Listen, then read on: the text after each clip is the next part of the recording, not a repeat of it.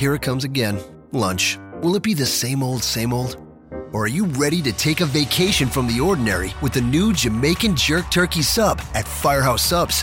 Freshly sliced smoked turkey breast, craveably sweet mustard sauce, and a hint of Caribbean seasoning. Just $5.55 for a medium. Save time. Order the new Jamaican Jerk Turkey Sub on the Firehouse Subs app. Firehouse Subs. Enjoy more subs. Save more lives. Participating locations, limited time only, plus tax prices may vary for delivery.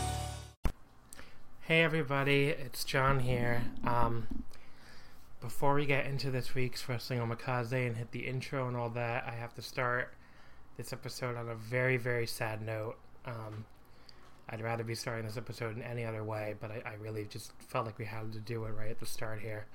Um, so last week, uh, you might have you actually might have heard this news already if you follow the either my Twitter account of Voices of Wrestling or I believe they even mentioned on the Voice Wrestling podcast. But last Wednesday, um, I received the incredibly sad news that my good friend Sean Williams, um, who was on Twitter as at the Dragon Suplex, um, he had also run the Stardom Project blog previously, and he had started doing some Stardom writing for Voices of Wrestling about a month ago.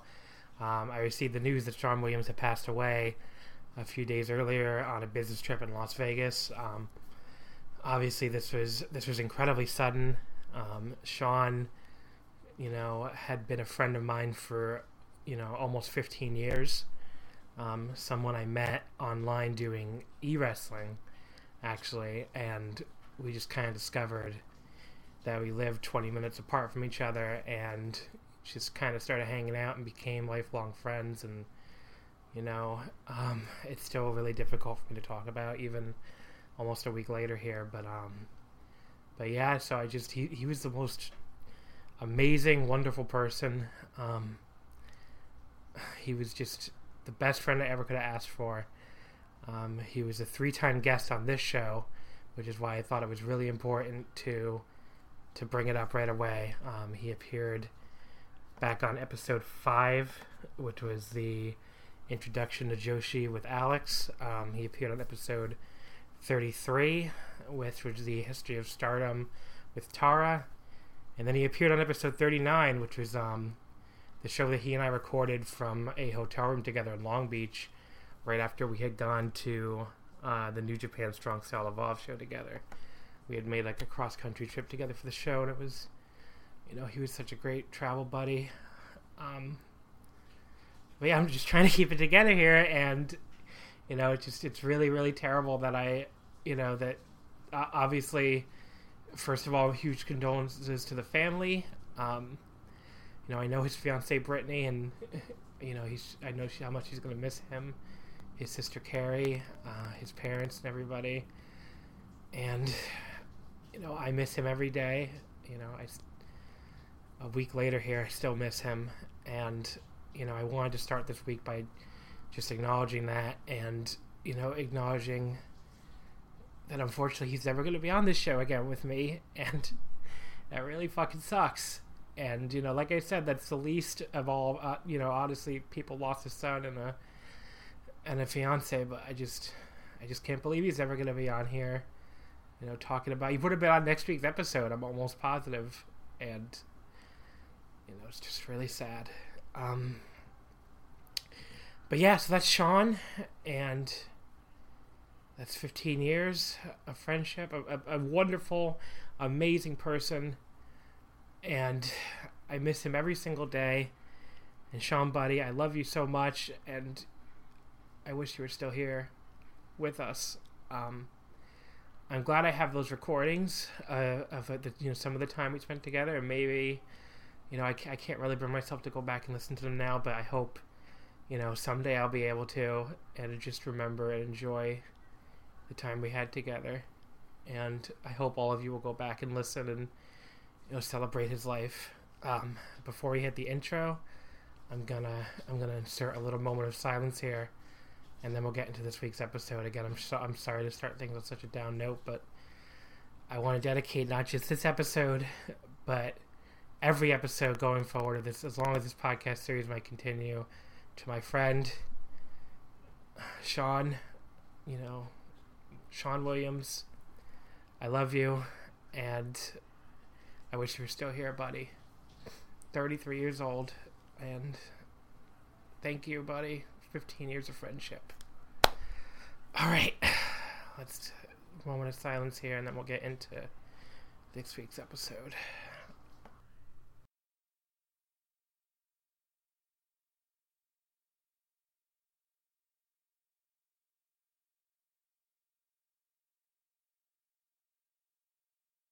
This podcast is a member of the Voices of Wrestling Podcasting Network. Visit voicesofwrestling.com to hear the rest of our great podcasts, as well as show reviews, columns, opinions, and updates across the world of wrestling.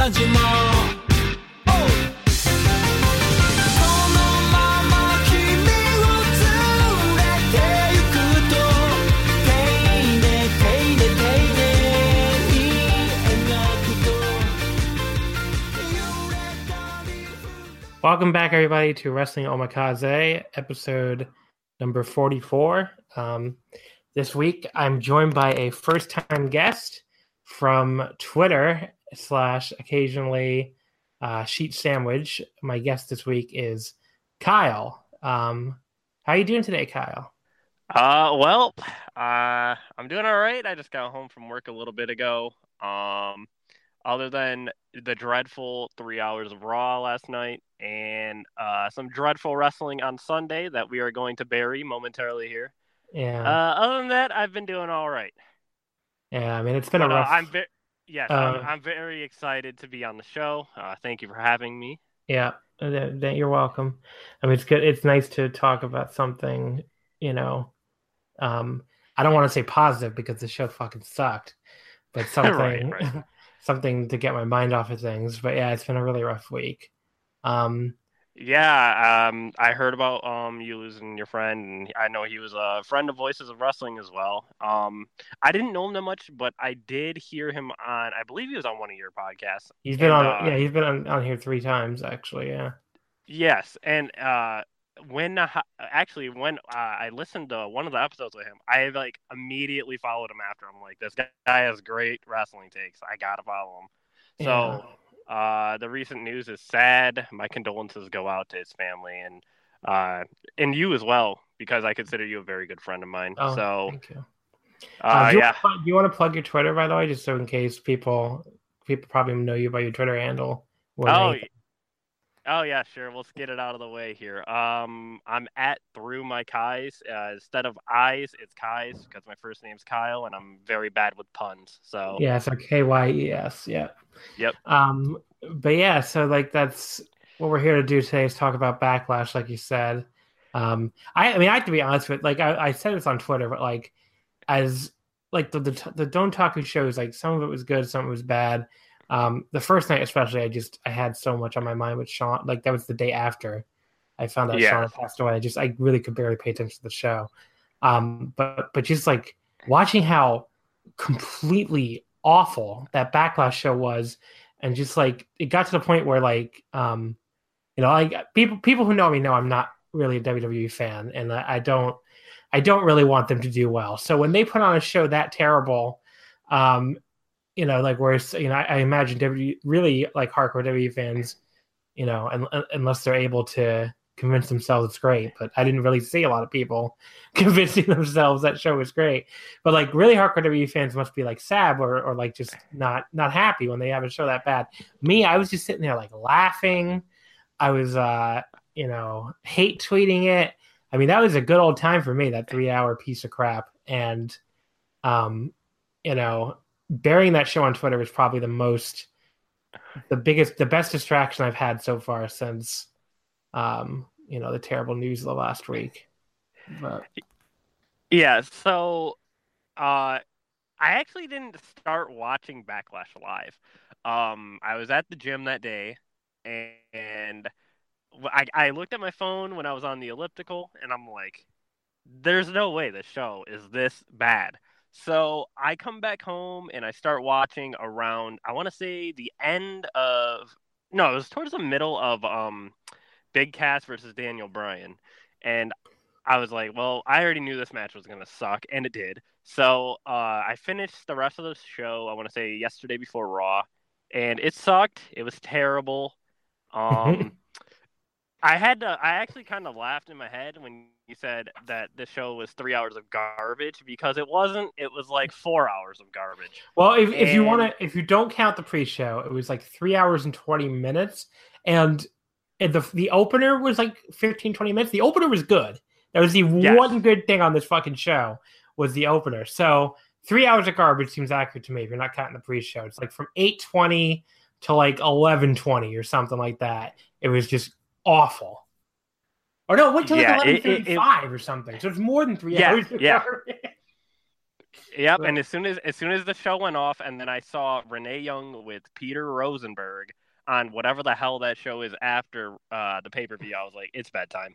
Yeah. Um, I will say this that um, I, I I actually had hope going into this pay per view because I know a lot of people were worried about. Well, now that they're joint pay per views, there's going to be many multi man matches, and there really wasn't. Yeah, it was a lot of singles matches. I mean, I was look. I was there was a couple matches on this show.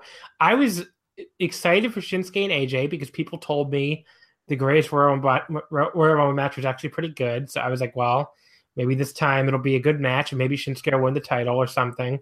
I mean, I thought he'd win by cheating, but I thought there's a good chance he would win, and that'd be kind of cool. And I thought Samoa Joe. I was I was excited for Joe and Reigns. I was like, that'll be good. So Yeah. I'm I'm Mhm. not a Reigns. I mean, anyone knows me will, will tell you I'm not a Roman Reigns hater at all. I think he's a great in ring wrestler. I just think they've destroyed him through this through the fucking booking and like the the, the terrible shit they script for him to say. But like Oh, yeah. in, ring, I think he's pretty damn great, and I was excited for that match. But and we'll get into it, I'm sure. But I was Yeah, that that match crushed my soul because, um, yeah, well, we're gonna get into it, but uh, I also want to give a little shout out to the. Uh, I uh, went back and watched part of the pre-show because people were telling me about Ruby Riot versus Bayley. yeah, it was very actually- sloppy. It, it was sloppy. I thought Ruby was pretty good at parts, but Yeah. Bayley, I don't know, something with Bayley. She is just, she's not there in the ring. Well, look, I Like, mean, she's not. off.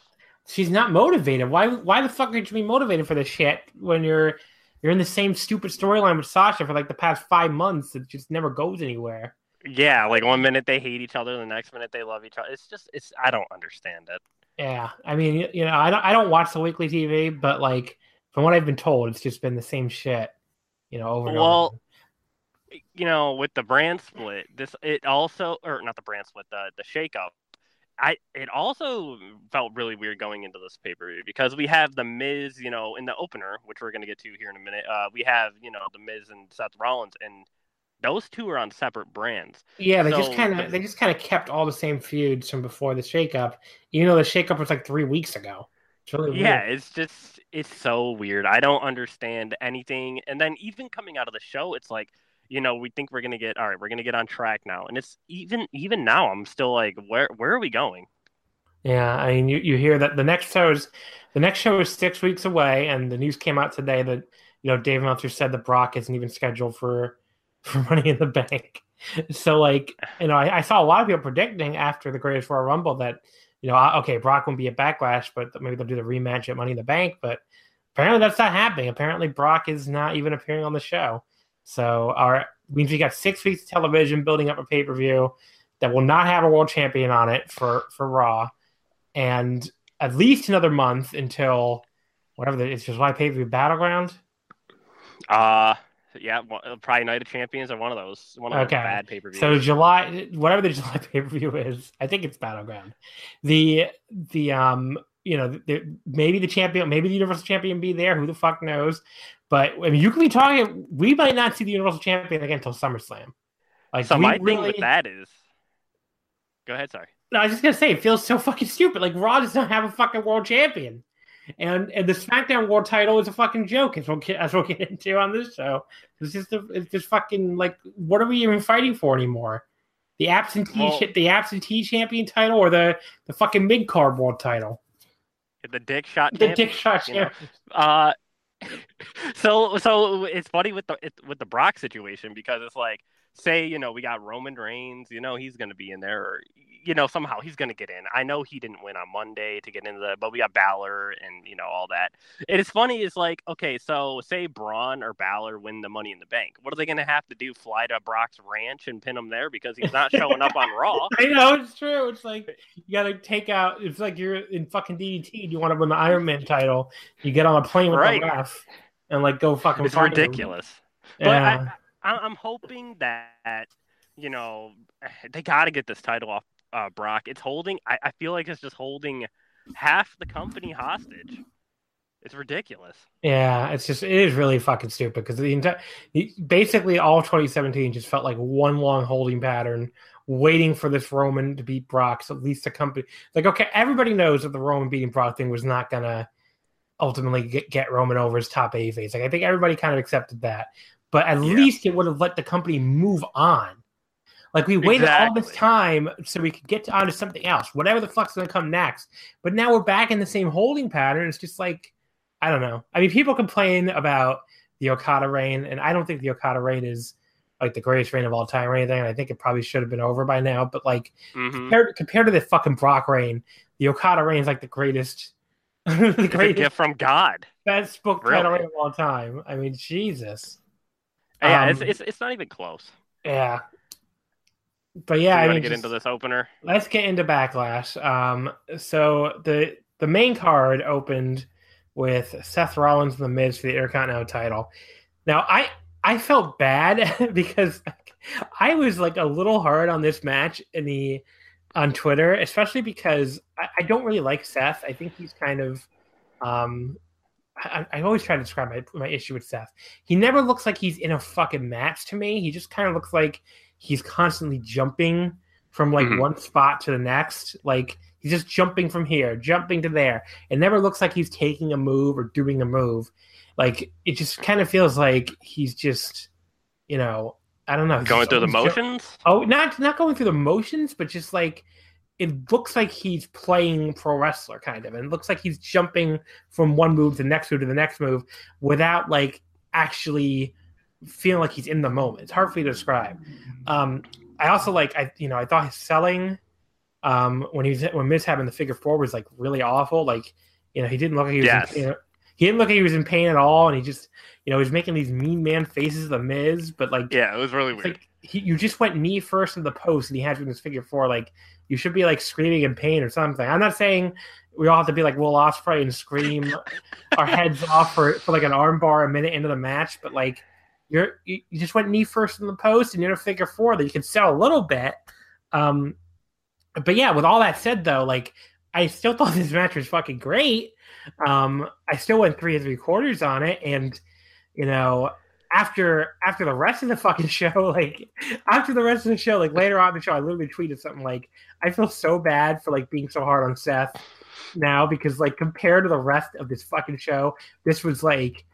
You know, I don't know, Flair Steamboat or something. Like this was like the greatest thing of all time compared to the rest of the show, and it just, it was just, yeah. I mean, a very, a very good WWE style match. Miz was awesome, um, and Seth was Seth, but he you know, he held up. He's under the bargain for the most part. I mean, I just I did hate that you know Miz, Seth got kicked out of the skull crushing finale twice, and you know, but Miz takes one stomp with a bad leg on top of it and just has to get pinned. But that's how he does things, and you know, the baby face has to be Superman, the heel has to be a chicken shit. So, unless your name's Brock Lesnar, I guess.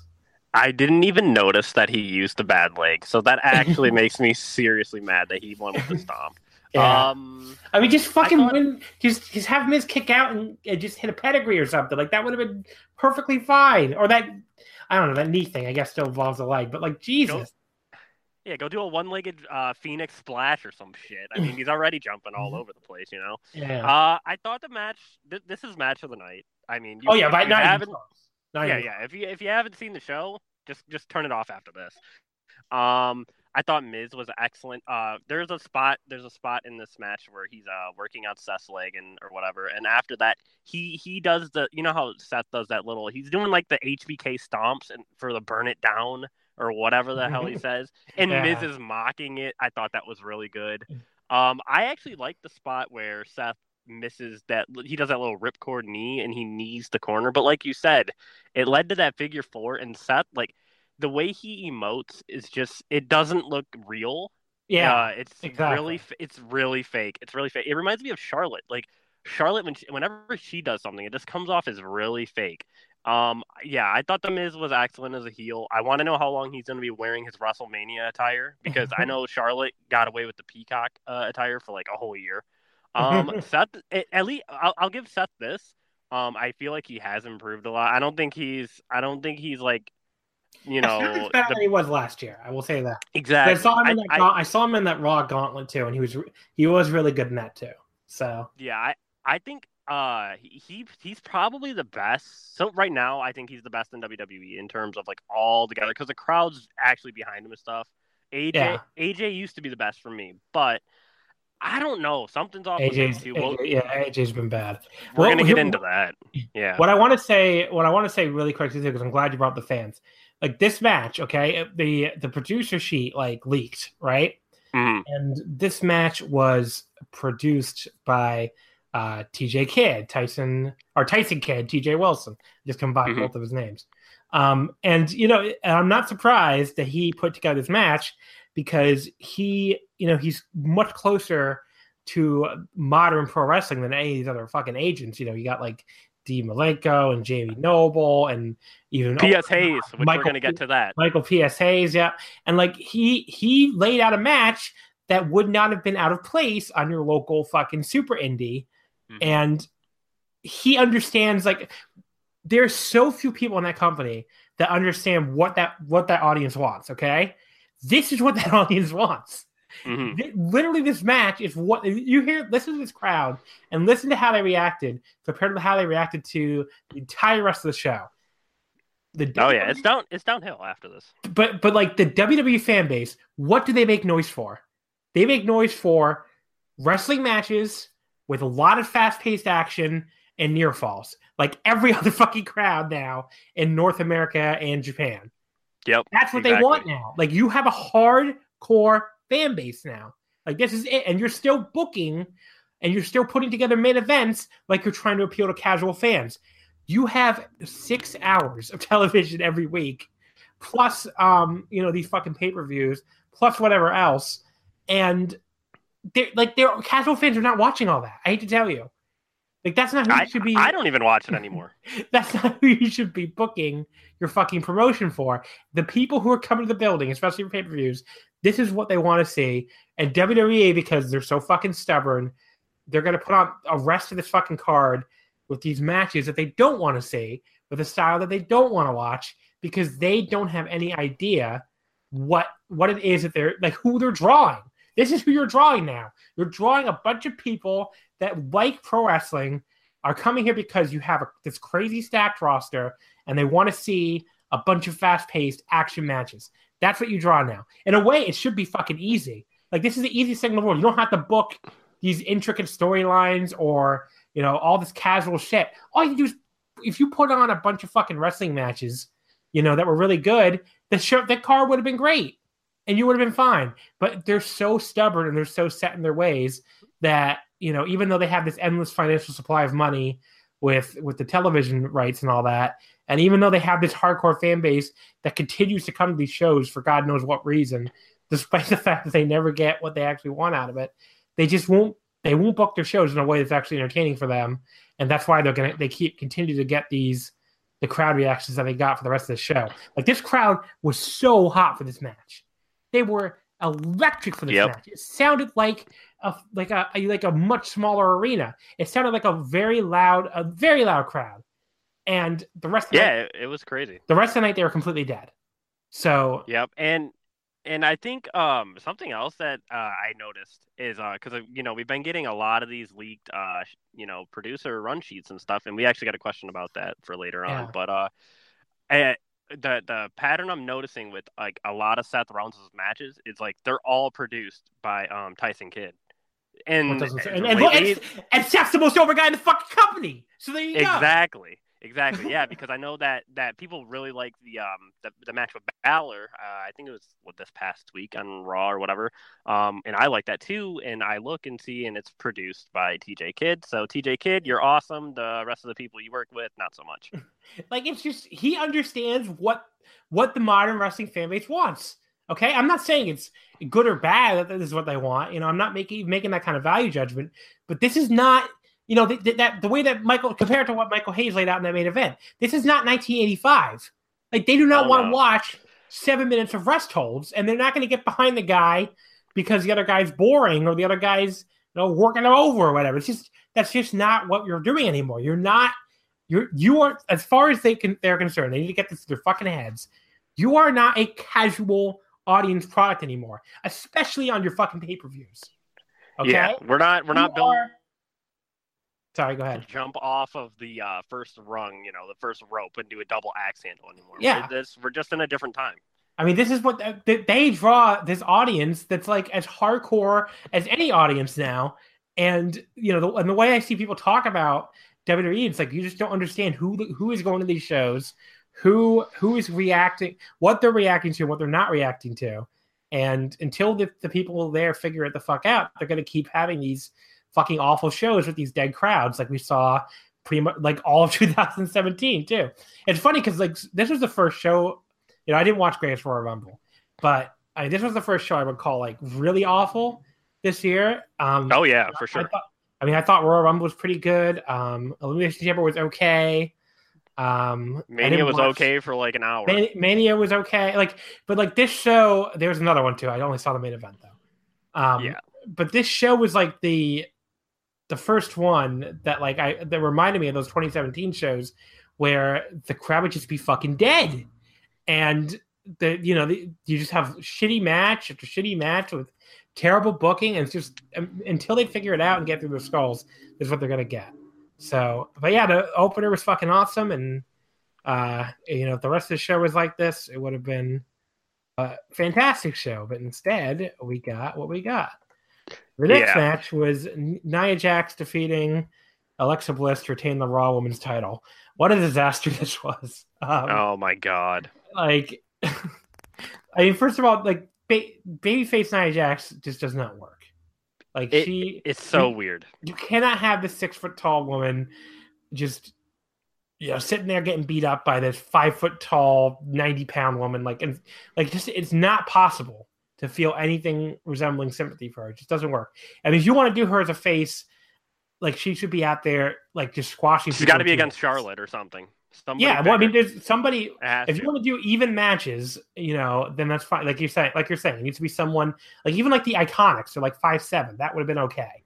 But Mhm. like, and because you- there's two of them yeah, boy, yeah, the other, the numbers get like anything. Like if you put out the the Riot Squad against her, you know, three on one, you she could Mickie uh, Alexa didn't have Mickie out there with her. It's just this one Yes, five foot that's what i was gonna get to. Yep. this one five foot zero woman just fucking beating up this giant woman. And it's like it just doesn't work. You know if you want to if you want to do this like if you want to do one-on-one and you want Nia to be over as a baby face she had to come out here you know kick kick alexa in the face put her on the samoan get her in the samoan drop one two three. Like this match should have been like Yeah, a minute Yeah, and and, and uh, another problem with Nia, I think, is when I remember when she was a heel, I was like, man, they need to turn her face. They need to turn her face. And, and the and the reason I was saying that is because when they do these horrible scripted promos, you could tell she she wasn't into it. And she, if you like look at Nia, she doesn't look like somebody you would just want to hate. Like she looks like somebody like who's actually really nice. And uh, I, I I see the story they're telling here, but it again, it's you're you're telling it with somebody who's like five foot nothing and Nia's like six whatever and she's double her size which you know that's not the biggest problem because I mean where was Mickie Mickie at WrestleMania it made more sense but even though Mickie got take, taken out of the equation But I mean, you could have built to that or something. It was just just terrible booking. Um, this crowd was not into it, and uh, once we get into the post match for this, you're they were definitely not into that. So post match, Nia Jax um, cuts his promo about how much she hates bullying, and the crowd, the crowd basically comes out as pro bully because they just like, I, I don't know how to describe it, like just just awful, like just they she she basically read from the Be a Star website. like she like she read the the Be a Star uh you know code code of conduct or something and like with all the passion and um and like believability of someone blandly reading a website's code of conduct to you or something. Like just just awful. Like you could tell she wanted to do she wanted to be anywhere else doing anything else and she was here. It's, it's important no matter who you are it's just oh my god i couldn't fucking take it. And bullies get their ass kicked. Yeah it was uh it was really uh, awful. It was really really really awful. Uh-huh yeah, I thought uh, Renee deserved a raise for this because she kept her composure through this garbage. Yeah. Um, it, it was just so bad. You could tell that the you know the crowd read right through this. Um, like you said, it was straight out of like a code of conduct from Be a Star. Yeah. And I felt like Stephanie might have wrote this herself. It was just so bad. Like if you're gonna tell the story, don't hit the nail on the head so many times. It's just they're overdoing it. And the, the, the, the match, by the way, went 10, 10 minutes and 20 seconds. And I would have. Yeah, too long. Like, if you told me it went like 30, I would have believed you. Right? Too long. Just, um, but yeah, not a good match. And it would start the beginning of the end for the show, basically. Um, yeah. And we still and we still got plenty of matches to go. Yeah. And, asked, and, oh, sorry. Go ahead. Yeah, I, I just want to add one more thing. It's like this this kind of feud or something. I feel like this is something that should have happened in like 2010, maybe, because I, I, I like the character work that Alexa does. Uh, Nia, she's she has her moments, I guess, in the ring. I, I, not really, but like there's the the quality of women's wrestling, especially in WWE, has went up lately. Uh, sure I just don't think this show, but yeah, not on this show, not on this show. But I just I just think they this is not the place they should be. Um, the next match was the WWE United States title match. Jeff Hardy defeating Randy Orton in exactly 12 minutes to retain the title. Um, look, this a match. It was a match. Um, I, I really, I heard some people say it was like an average match, and I thought they liked it more than I did because I thought it was like it's just so fucking boring.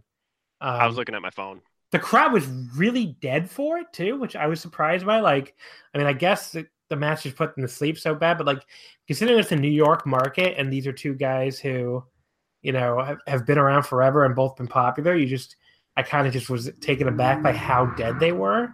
Like I just really thought they'd react a little bit for for these two guys. I mean, Jeff like Jeff undressing used to be like the second or third biggest pop on the show, and, and it was like he took his shirt off, and like two girls were like, "Yay!" They're like, "Oh, he's forty now."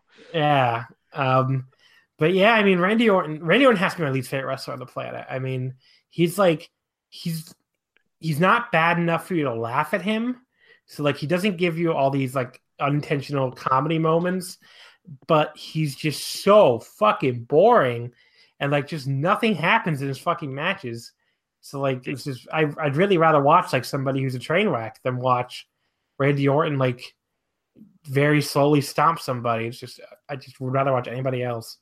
Yeah, um, I yeah, I forgot where I where I heard this, but somebody said with Randy Orton now, and like really for me, like the last four years, it's just like uh one of those old bands who just like their new music sucks, but once they play that old song, I guess it's good. And that old song here would be the RKO, which we didn't even see because uh, Jeff Hardy retained. so yeah, this was not good. This was a classic Randy Orton match with the headlocks and the rest holds. I will say that Jeff Hardy wearing. Well, if you like rest holds, this was your fucking show. Let me tell oh, you. Oh yeah, I, I, I was ready for a rest uh, at this point in the show. Um, Jeff Hardy wearing his uh, attire from like 1999 was uh, interesting, but other than that, I really have no takes on this match. I just thought it was a match. I just this this was also the first time I heard the crowd start chanting Rusev Day like as a protest, which I think is awesome. It's like their their protest now is to chant for a, a gimmick and a wrestler that's completely under WWE contract and they could choose to push, Uh-huh. but they know they never will push because they understand this. Like, think about that for a second. Their protest is to chant for another act in the company because they know it will make them mad. Like, it's just like you see this with Zack Ryder too, and it's just like the, the if you think about it, like logically, it's like well, the company could just push them, but they're never going to do that. No. It's fucking ridiculous when you think about it for more than two seconds. It's like the way to piss WWE off is to chant for their contracted, their contracted town that they control because they don't like that you like that you like that con- that town and that gimmick. So, you know, fuck you. But yeah, it's, Uh. it's just it's just fucking it's amazing when you think about it. Yeah, it, it, it really is something. And I think Rusev is like really like he's really good. Um he he, he is a big beefy man. And Yeah. uh I, I think I think it is really ridiculous though that they never capitalize on these people who are over. Like with, oh yeah, with they, Braun. they never they never do. It's right. It's like very even true. with Braun, like we're gonna get into that too, and it's just ridiculous. But I will say the crowd got their Rusev day later on, but They it, it Oh, wasn't it's what coming- I wanted. It's coming up in a second, actually, but I do want to note too, Jeff Hardy and for the finish, like totally under rotated and just like completely crushed Randy Orton with that Swanton, and I was like, hell yeah. Oh, he, you know, I think it was Sean Ross Sapp from Fightful was talking about this. Um, Jeff Hardy, I think he got interviewed or something like that, and he said he used to try to protect people on those, but he just can't. He said he doesn't do it anymore. He doesn't protect them on Swantons, so they just die. It's ridiculous. But hey, I, I hate Randy Orton, so yeah, fuck job, him. yeah, good job, Jeff. Um, all right, so after this, Elias came out to save the show momentarily. Uh, yes. he he spoke the truth about New Jersey, a state that I was born and raised in, and was lucky enough to escape. Um, he he basically so they, so okay so he does this fucking long he does his usual long promo and then the new day the new day come out. This segment's main point was that the fucking show is dual branded Yeah, um, like that was the main point of the segment. That's why we need the 30 minute segment can i just point out the greatest royal rumble and wrestlemania the last two events on the w on the award winning wwe network were both also fucking dual branded like they kept talking like, oh, the first dual branded pay per view. The last two shows were both dual branded. If you they couldn't they couldn't figure out a way to say like the first dual branded B show. So they just are like the first dual branded show. And it's like, well, no, the last two shows we just watched on this fucking network are both dual branded. Like this is not some giant revelation. Like the, the Royal Rumble was dual brand. Like we've Yep. seen three dual branded shows this year already. Oh, oh, it's it- really not that big a deal. We've seen John. more dual branded shows than we have single branded shows. But they're And let's like this. Oh, sorry. Go, Go ahead. I was gonna say, let's not forget about Survivor Series that Michael Cole constantly told us is the only time of the year that Raw and SmackDown superstars compete against each other. Yeah, the only even time. though, yes, even though later on we would get the Royal Rumble where they would compete against each other, and this pay per view where we have the Miz from SmackDown versus Seth Rollins from Raw. I mean, it's not like they didn't know that. Maybe they didn't know they're going to end the brand split on pay per view, but they certainly knew that they were going to have a Royal Rumble Yes. where people the same for the two brands are going to compete. So yeah, it's just really, really weird and stupid. It but yeah, amazing. so so this this segment we had we got a very long segment to just to remind everybody that, that by the way the show is dual branded, which again we fucking know considering the opener of the show was a guy from Raw versus a guy from SmackDown. I think we figured it out, but we need like a thirty minute segment to really drive that home. Um, I mean, I was I wanted to be mildly amused by this. I, I saw some people say there weren't really any jokes, but I was I was okay with like just Elias being a goofball and the New Day being goofballs. Rusev like basically coming out to be the voice of reason, and then yeah, and then the whole, which of course, which no no no one cares about that, but he was, and and you know then the the No Way Jose like fucking oh my god, the conga line came in, and then uh Titus, Titus Worldwide. yeah, they were there for no adequately explained reason, and then Bobby Roode came in and gave Elias a DT and fucking shook his ass. But it, that did Yeah. create that did create a, an all time great Rusev tweet though, when he was like, uh, "Happy Rusev Day." What was it? It was like "Happy Rusev Day." Bob Roode shaking or twerking like a skunk was disgusting or something. I love like- Yeah, his twi- his twi- his Twitter is like fuck- Fucking fantastic. It, it's up there in top. Oh, happy top. Rusev Day backlash. Bob Roode twerking like a skunk was terrible. anytime, anytime Rusev calls him Bob Roode is awesome. But, uh, yeah, I call him that. I call him Uncle Bob. That's what he is, Uncle Bob twerking. Oh my god, Roode. yeah. This this segment was a segment. Yeah. Uh, I don't know if it really got the crowd too into the show, but the crowd, uh, the, crowd seemed, the crowd seemed sort of into the segment. They seemed more more into this than they were into most of the fucking matches. well, yeah, it was the first thing that really didn't have a headlock involved. Um, Yeah, although Bobby Roode's uh, DDT kind of has a headlock, but um, yeah. Yeah, this was bad, and it also made me say that uh, it's time to split up the New Day. I'm just done with them. Yeah, they're they're pretty boring. Let's push Biggie. O- Okada, or the, let's put push anyone in this company is like a Yes. it- it's like pulling fucking teeth. But yeah, like the you know the the whole the whole thing with just uh with doing this segment, it's like yeah, this segment was kind of funny, but then at the end of the day, it's like well, it was, it was like a half hour long on a show that ended up going to like eleven thirty five on a sun, you know, and it, it is on the East Coast too, so like people had to get Oh yeah, the next day, and we saw we saw what happened when they they presented the main event they did at the hour they did. So at the end of the day, you have to call it say this segment probably wasn't necessary. yep. Um, and we know where No Way Jose is going to be for the rest of his tenure in this company. Yeah. Oh, we know where Bob Roode is going to be. I mean, Yeah. fucking. He, uh, that was the most shocking part to me. As someone who doesn't follow WWE that closely, uh, like watch the wiki television, I didn't realize how far his stock has apparently fallen. That he was thrown in here at these goofballs. I mean, I'm I'm fine with it because I think he's an He's incredibly average. incredibly average. If that, yeah, if that wrestler, not a very good wrestler. So he he I- he's I- basic. He's basically like a '90s Randy Orton, who was like an early 2000s Randy Orton. So it's it's it's bad.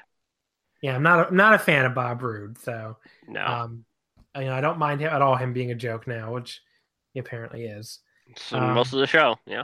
the next match was Big Cass versus Daniel Bryan, The the first match on the Daniel Bryan Magical Dream Match Mystery Tour. And Oh yeah, you know, just dream matches as far as the eye can see. Um, this is this this seriously. I was really trying to think hard and think if I've seen a worse Daniel Bryan slash Bryan Danielson match. I mean, the match he had with Kamala was way better than this. like, I'm really trying hard to think of one. Like, I, I can't, can't. think of I can't think of any. Like this match was so fucking terrible. It was it went seven minutes and 45 seconds, and it felt like it went seven hours. And like I've never seen a man do do less in a bigger spot than than Cass did in this match. I mean, he just did nothing. He just stood there and posed and threw Bryan in the air and posed some more and yelled at the crowd and did some rest holds and just I've never seen him. This is the biggest fucking match of your career, buddy.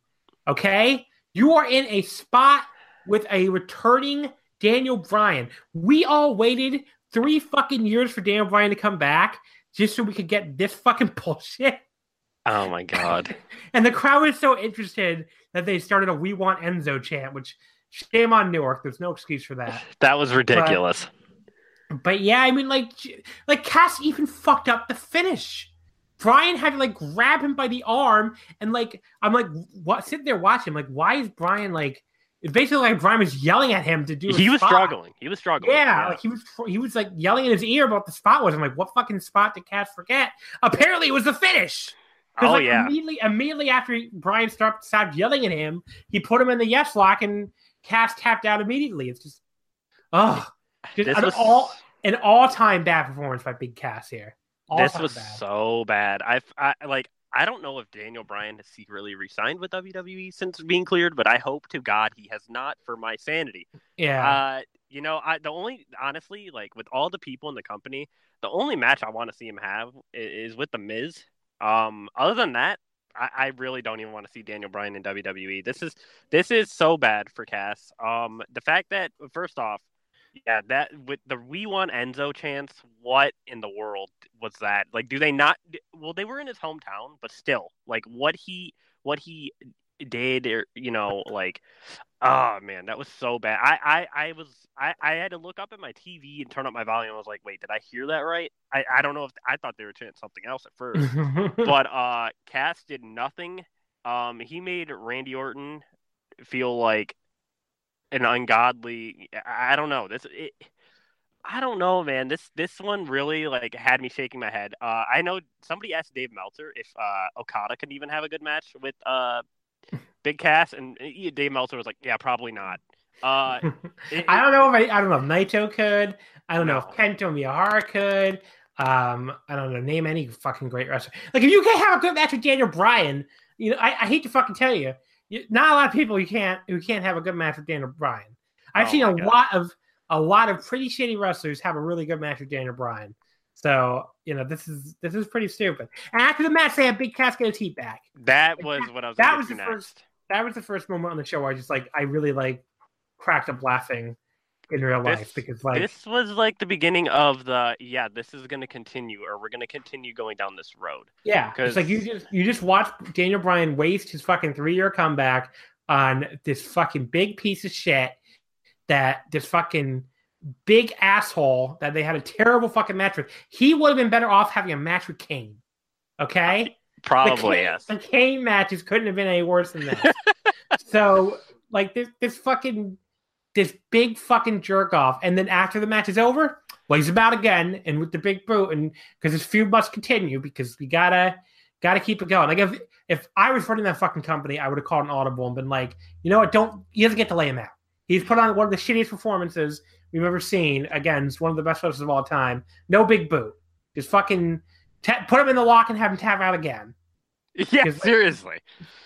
So fucking terrible. Yeah, he need, he needs to uh he definitely needs to go backstage. Uh I don't know if he's taking steroids or something because his chest was looking really scary.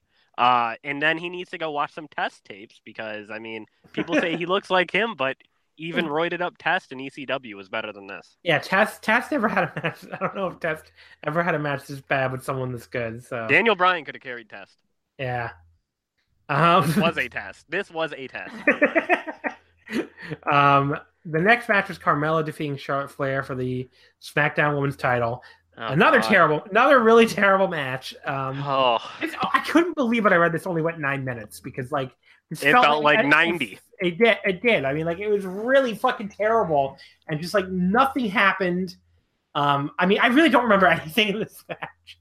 Like I'm struggling. So I'm struggling to remember anything, and I just I don't remember a single thing, other yeah. than the fact that Carmella like inexplicably beat her clean. Yeah.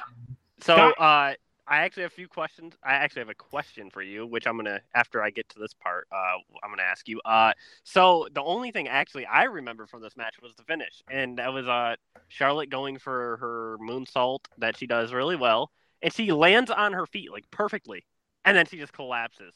And then after the match, because that's how Carmella when she rolls her up after that, they show Charlotte like tweaking her knee, and they show it in slow motion. And it's like they didn't speed it up like on the impact. Like it stayed slow the whole time. And i'm just like wait what did she do? It was so bad. This match was nothing. Uh i don't really know. Okay so my question for you now is i know a lot of people were like well Asuka losing the streak was probably best because they were going to book themselves in the corner to where they're going to say well what can we do this week because we can't have Asuka lose? Looking back at this i said it then and i'll say it now i think Asuka losing at mania was a mistake uh, because all we've got from it was Charlotte winning and then losing to Carmella, which Carmella just lost to so many people. And uh, on top of that, I mean, what have we gotten since? We got Asuka on SmackDown. Uh, she's making jokes with Becky Lynch backstage. She loses in her SmackDown debut um, because Becky Lynch gets pinned or whatever. And then she's also playing medic for Daniel Bryan when she finds him backstage. So I, I, I don't understand. What do you think about um, Asuka losing the streak looking back at where we are now? It's really awful. I mean, I don't know what else to say. Yeah, I think it's, it's really, really awful. Really, I mean, I said at the time I thought it was a really awful decision, but mm-hmm. if anything, it looks even worse in hindsight. Yeah, so, for sure.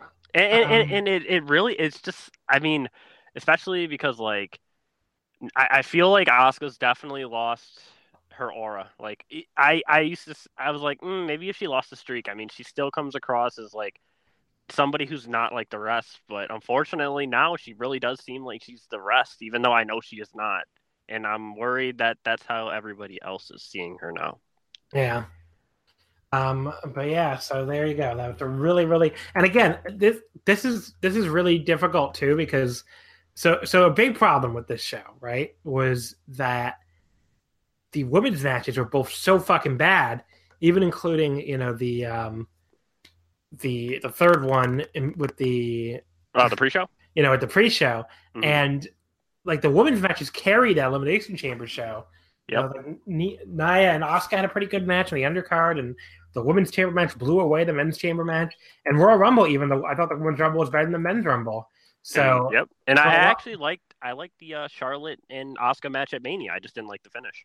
Yeah, um, but yeah, I, I, just I really um I really just hated this uh hated this show and, and hated this match and just like the that not having the woman to carry the show basically just exposed how fucking terrible these shows can be. Yeah. Um, like at least if if you had like let's say Asuka had won at WrestleMania and they did like an Asuka Charlotte rematch here instead of the bullshit we got, like at least then you'd have one other really good match on the show probably, and you would you know you would have had a you know another another match to like like at least make the crowd think you know the show is worthwhile. Instead, you had this fucking piece of shit. Yep. Just, you could you, know... you could have even if you if they would have stopped being so like uh on and off with the uh, Sasha and Bayley thing. They could have yeah. done that here. Pretty much every choice they made in the women's division since they had Asuka go char- challenge Charlotte was just a, a complete disaster. Yep, it's so, it's been so bad. Um. Okay, so after that we had the WWE Mid Card Championship uh being on the line. Like when this match, like um, you know, start was was headed to the ring, and I realized this was next. Like I was just like I was like beside myself. I'm like, why the fuck is Roman versus Joe for nothing, main eventing over AJ Styles versus Shinsuke Nakamura for the WWE title. It's you know it's one thing that that the I understand the Universal title going over the WWE title. Okay, it's like Raw is bigger than SmackDown, fine. And right. and I figured you know like once we go back to dual brand pay per views, like that was going to be that the result. You know the the the Raw the, the Raw title match would almost always get top billing over the SmackDown title match, and you know I, I hope people you know, enjoyed SmackDown getting main events because they weren't going to get another for a while. But I at least thought on this fucking Backlash show when the Raw match isn't for a fucking title that the SmackDown ma- match would be an event. Now I understand why they didn't they didn't have a main event when we get to the finish. Yeah. But at the time as it's coming out, it's like this has to be like the least prestigious world title in history because well, like who it's right there at the SmackDown era world title. Yeah, because like right I was to say it's right back to being a fucking um you know a fucking a b belt and you know when when your when your a title is on on a guy that never shows up you know it's pretty fucking bad when your other title is you know the mid card dick punch title that you know no one gives like who gives a shit that AJ Styles is still WWE champion after two straight shows of fucking non finishes with Shinsuke like who yeah. could possibly it, it's it's so I don't know. Like I'm getting worked uh, up over this. It's not. It doesn't fucking matter. So I don't really know why I bother. But it's just so fucking stupid that the the WWE title that's been held by all these fucking famous people is now the the mid card belt that they punch each other to dick over, and you know it means absolutely nothing.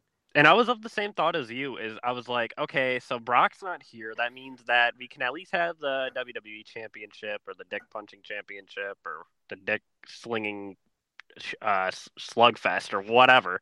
I we could at least have that title main event for a little bit. Yeah. But then I saw it here and I was like, oh god, the Roman Reigns championships on the line. I forgot all about that one. So the the big are. dog, it's my yard championship. Yeah, but now okay, my yard championship. but like the very next match here, th- this match went uh 2105, AJ versus Shinsuke, no yep. disqualification, and it took Shinsuke approximately like what, like 17 minutes a very long re- time.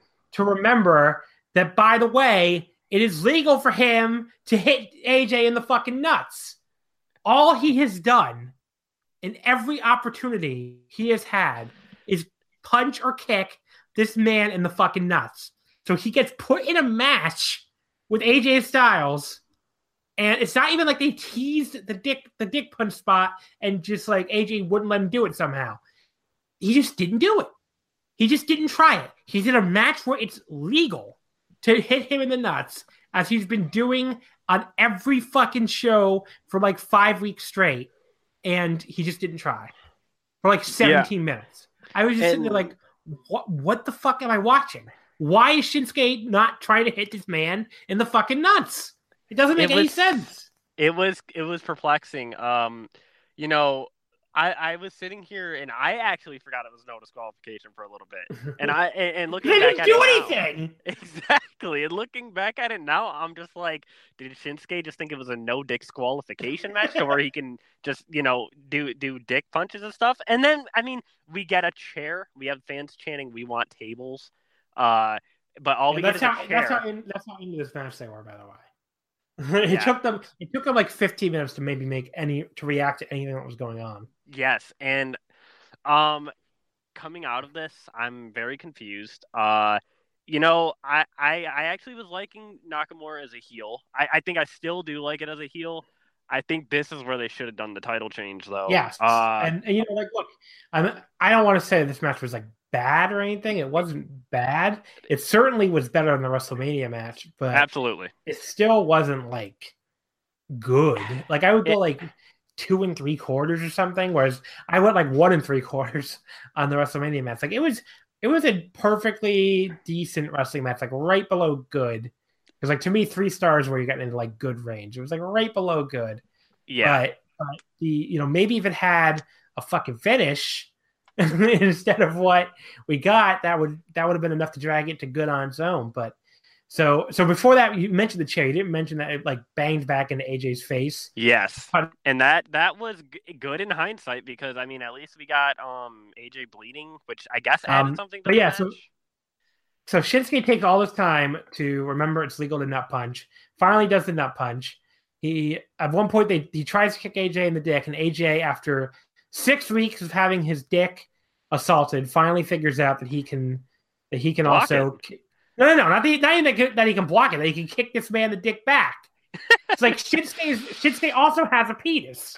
Like he, it can also be kicked, and it like, also it, hurts. It took like six weeks.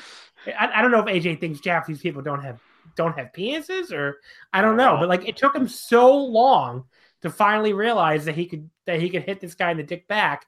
It's like I was just joking on Twitter, like I don't know who was stupider, like Shinsuke for taking this long and the match to figure out it was legal, or AJ for taking all these weeks to figure out, oh, he has dick too. Actually, I could just hit him there. Um, yeah, but yeah, so they so they kick each other in the dick. They both go down.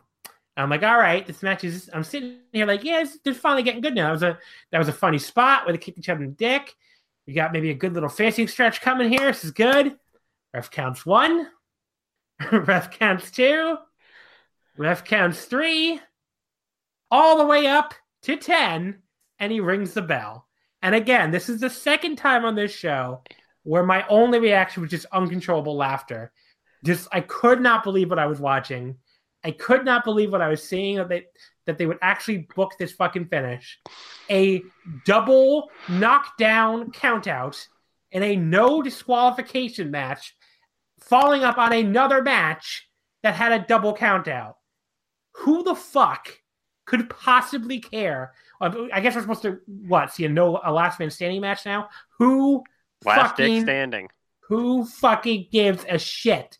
This is the worst booked feud that I can remember in a long fucking time.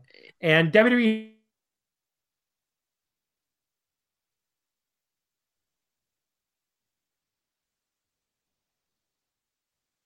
stupid. Guy wins.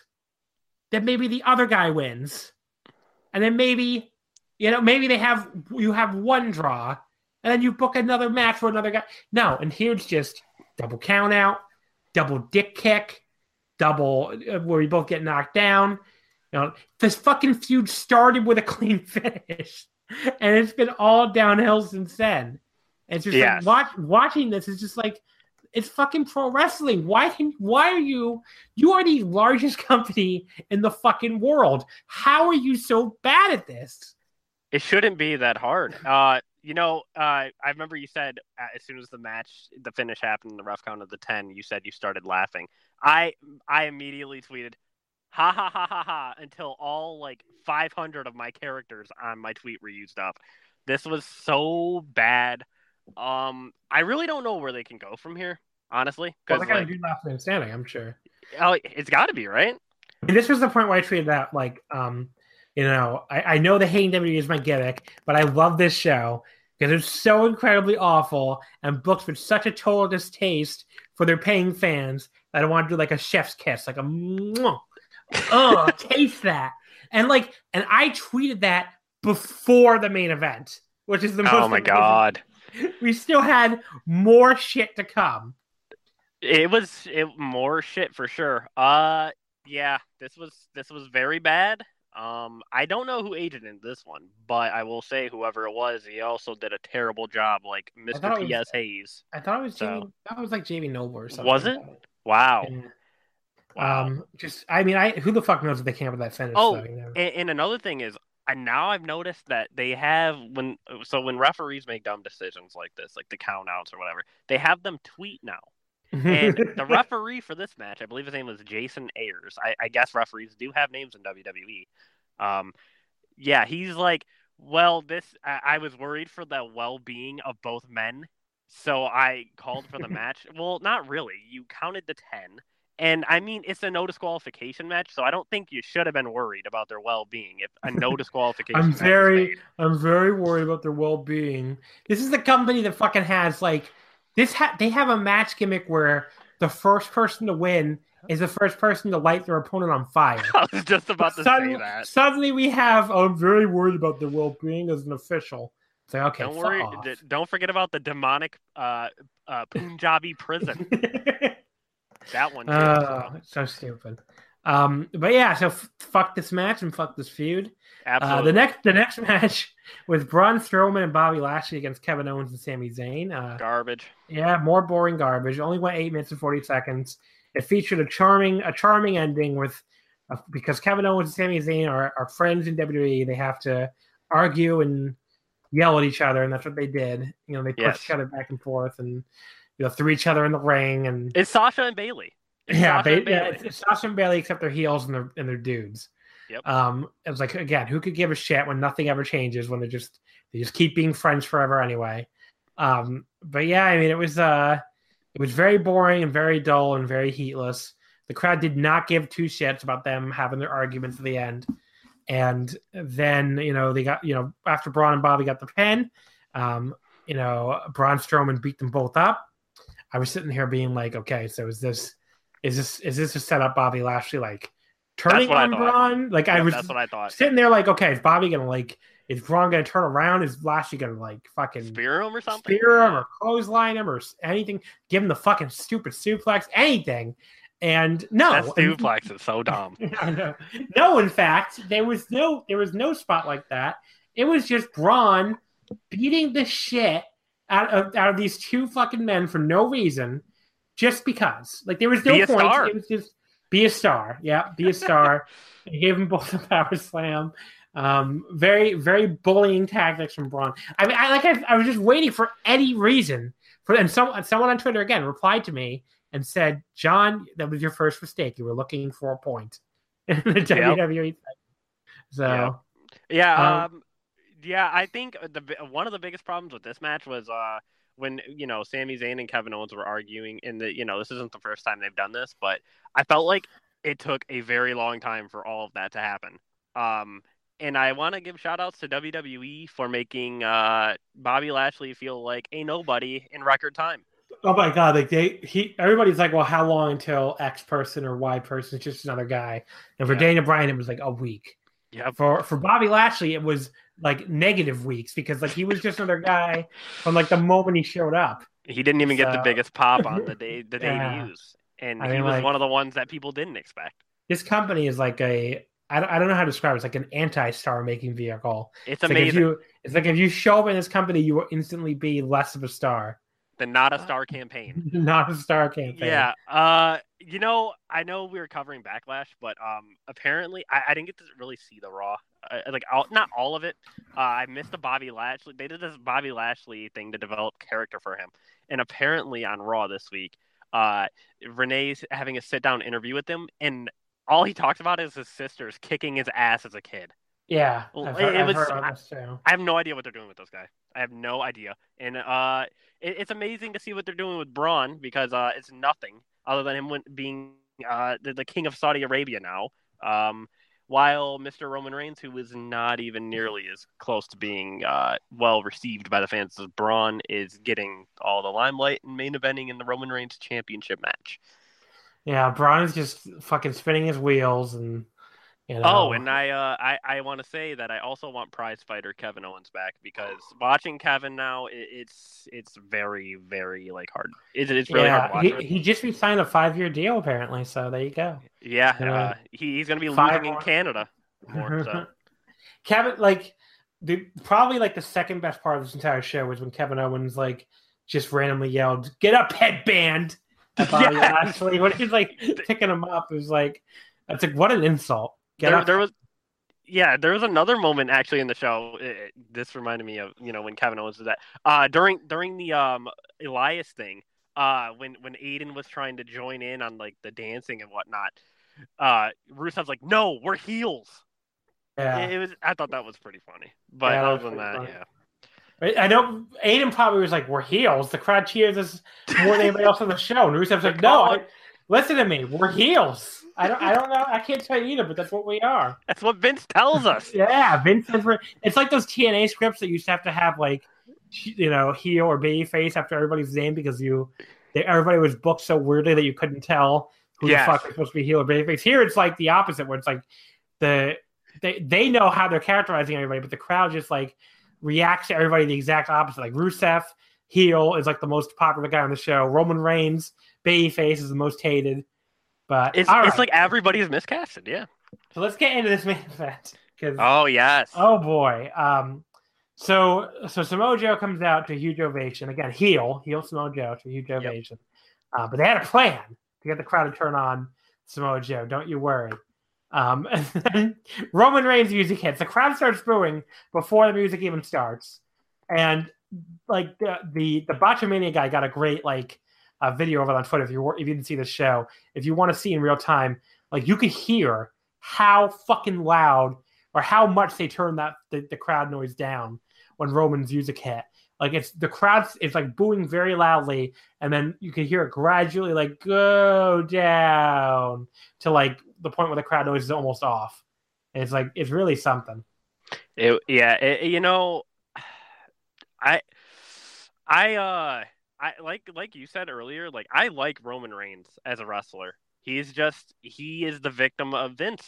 Um, it's really sad because like I feel like Roman he's he's one of those people because people are like, you know, they're like it's not Roman's fault. It's not Roman's fault. I mean, it's not completely Roman's fault, but the guy Vince loves him so much. I feel like you should be able to have some sort of input at this point on like what's going on. But I feel like he's just a yes man.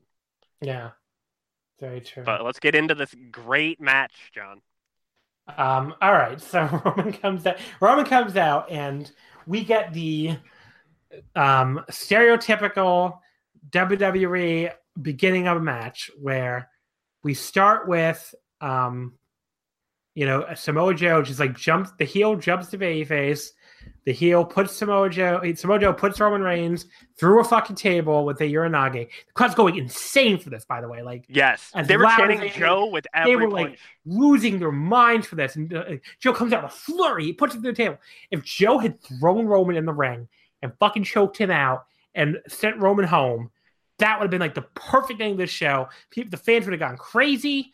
You know, Roman could have fucking just disappeared for a while and Yep. come back and whatever the fuck he's gonna do. And the crowd would nobody you wouldn't have the embarrassment that we that was still to come with the crowd leaving. That would have been the perfect ending. Instead, Roman laid there and we got because we had to get WWE trope number two four nine two two, um, babyface taken out at start of match. How will they ever recover? And Yeah, Kane voice box. Kane voice, and like um, So okay, so, so the match the match gets underway for real. They get back in the ring. Joe Samoa Joe slaps on a chin lock. Yep. This goes on for a very long time. The crowd has already who just sat through like almost three hours of total fucking garbage starts to get really angry and, and start turning on the match. And Joe, you know, you know, acting like it's good heel heat, says, "Oh, I could do it all night, baby, all night." So their brilliant idea to keep Samoa Joe from getting cheered was to have Samoa Joe have a horse shit, boring match where he slaps on, you know, a fucking three minute chin lock, another three minute chin lock, and then another long, like fucking arm lock, like a really boring rest hold arm lock. And that was right. That, that way, Samo- no one will cheer Samoa Joe. Well, hmm. They were right that nobody cheered Samoa Joe, but if they thought that was going to make the crowd like Brock, uh, like Roman Reigns, and get behind Roman, they were sure as fuck wrong because what the crowd started doing at this point was heading for the fucking exits. Yeah, we got chance of beat the traffic. Yeah, the people in the seat. I couldn't even understand what the fuck they were saying. I was like, "What are they saying?" Oh, I heard it. It was still in their seats, chanting "Beat the traffic" as they watched huge entire sections of that fucking crowd decide. You know what? It is eleven fifteen at night. I have work in the morning, and I do not give a fucking shit about Roman Reigns. And I am not going to sit here and watch Samoa Joe put him in a fucking chin lock for six minutes. I'm going home. Like, there's some photos from this arena if you haven't seen them with Oh, like I seen them. Yep. with like eighty percent of a huge section just completely gone. Yep. Like a uh, ton of people left. yeah, this match was terrible. I would say now I, I feel like there might have been some worse wrestling on the show, but I feel like this one for me, I, I would probably give it the lowest rating. Just It's either I this had- or Charlotte Carmella. It's really close Yeah. for me. But that, that the thing with that one is I didn't have high expectations for that Yeah. match. This match I did. I said at the start, And- at the start of the show, I said it. I thought this match was gonna fucking rule. Yep. Like, Ro- I thought they were gonna ha- go out there and have a great fucking match. Like, at the very least, I was like, okay, the crowd's gonna boo Roman, you know, the but at They're least gonna they're gonna go. through it. They're gonna go out there and have a great match. No, they went out there and had rest holds. Is what they did. Okay, you know, You booked a fucking main event to have like six minutes of fucking rest holds after three hours and 15 minutes of one of the shittiest fucking shows of all time. How could you be that fucking stupid? Yeah. Um, you know, we were talking about earlier how like Seth is one of the most over wrestlers, and it's not that's not a hard formula to follow. He's over because of his wrestling mainly, right? Yeah, Would the fans like Seth because he does a bunch of cool shit and his matches are exciting and he's fun to watch in the ring. I don't even think he's that great. You know, I'm not a big fan of the guy, but the crowd fucking loves him because that's what they want to see. Roman, when Roman's going out there and having like fast paced TV matches every week, he doesn't get booed as much. Exactly. That was my point. there- Yep. When he goes out there and has fucking terrible shit like this, he gets booed out of the building because on top of the fact that he's a babyface and never wins, which is really fucking well now he is with the Brock thing, which is really stupid. He's a babyface who get who's they're putting in these awful fucking matches just to keep a portion of the crowd from booing him that is never going to stop booing him. Yep. It's never going to happen, okay? It was time to turn him heel already. They didn't do that.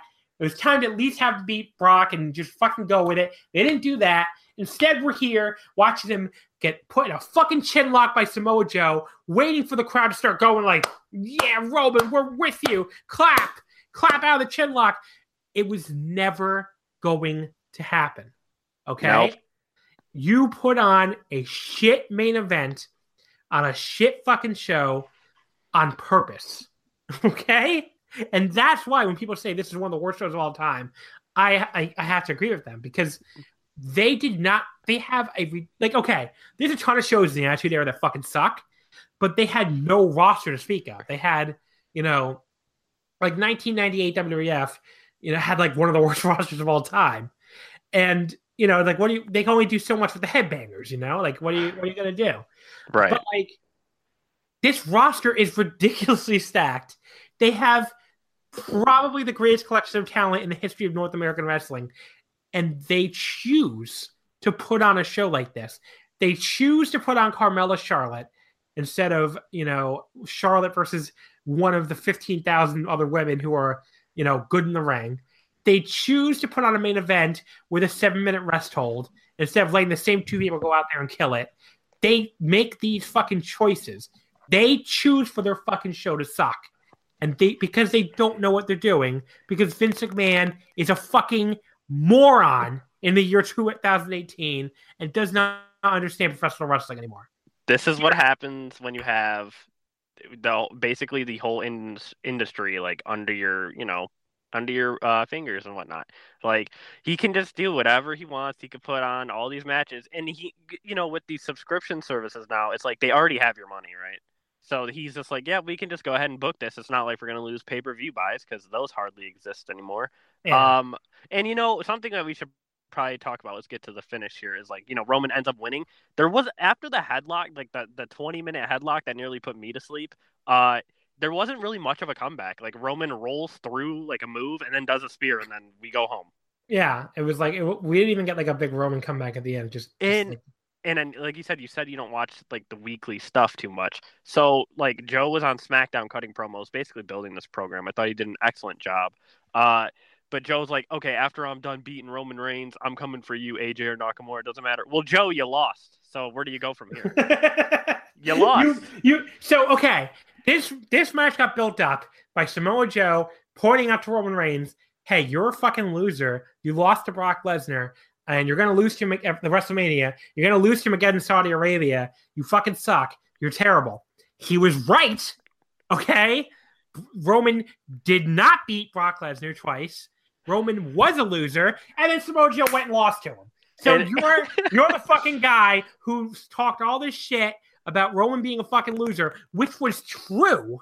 It wasn't even heel fucking like heel speak. They think being a heel means like being mean. Yet You're supposed to be like be a liar too. You're not supposed to be out there saying, "Yeah, you suck, you lose all the time," and have it be true. You know? And then he goes and loses to the guy. It's like this is the exact opposite of how this is supposed to work. You're not supposed to have a guy, you know, you're supposed to have a guy like lose to another guy who's like, you know, heated up. He like Roman's supposed to be this big baby face who's like heated up right now, and Joe losing to him isn't that big a deal. Instead, Roman's his baby face who loses all the time, and they just beat Samoa Joe. yep So Samoa and, Joe looks like an even bigger piece of shit.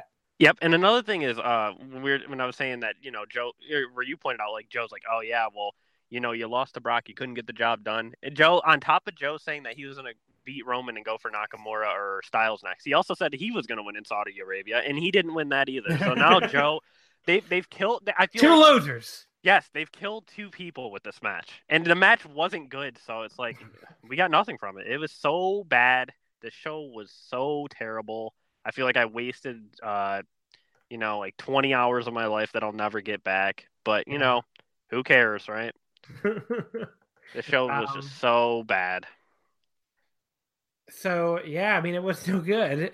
yeah, I don't know what else to say about it. Um, but yeah, not a good show, not a good, not a good pay per view. I don't, not a good anything. Just very, very, very, very terrible.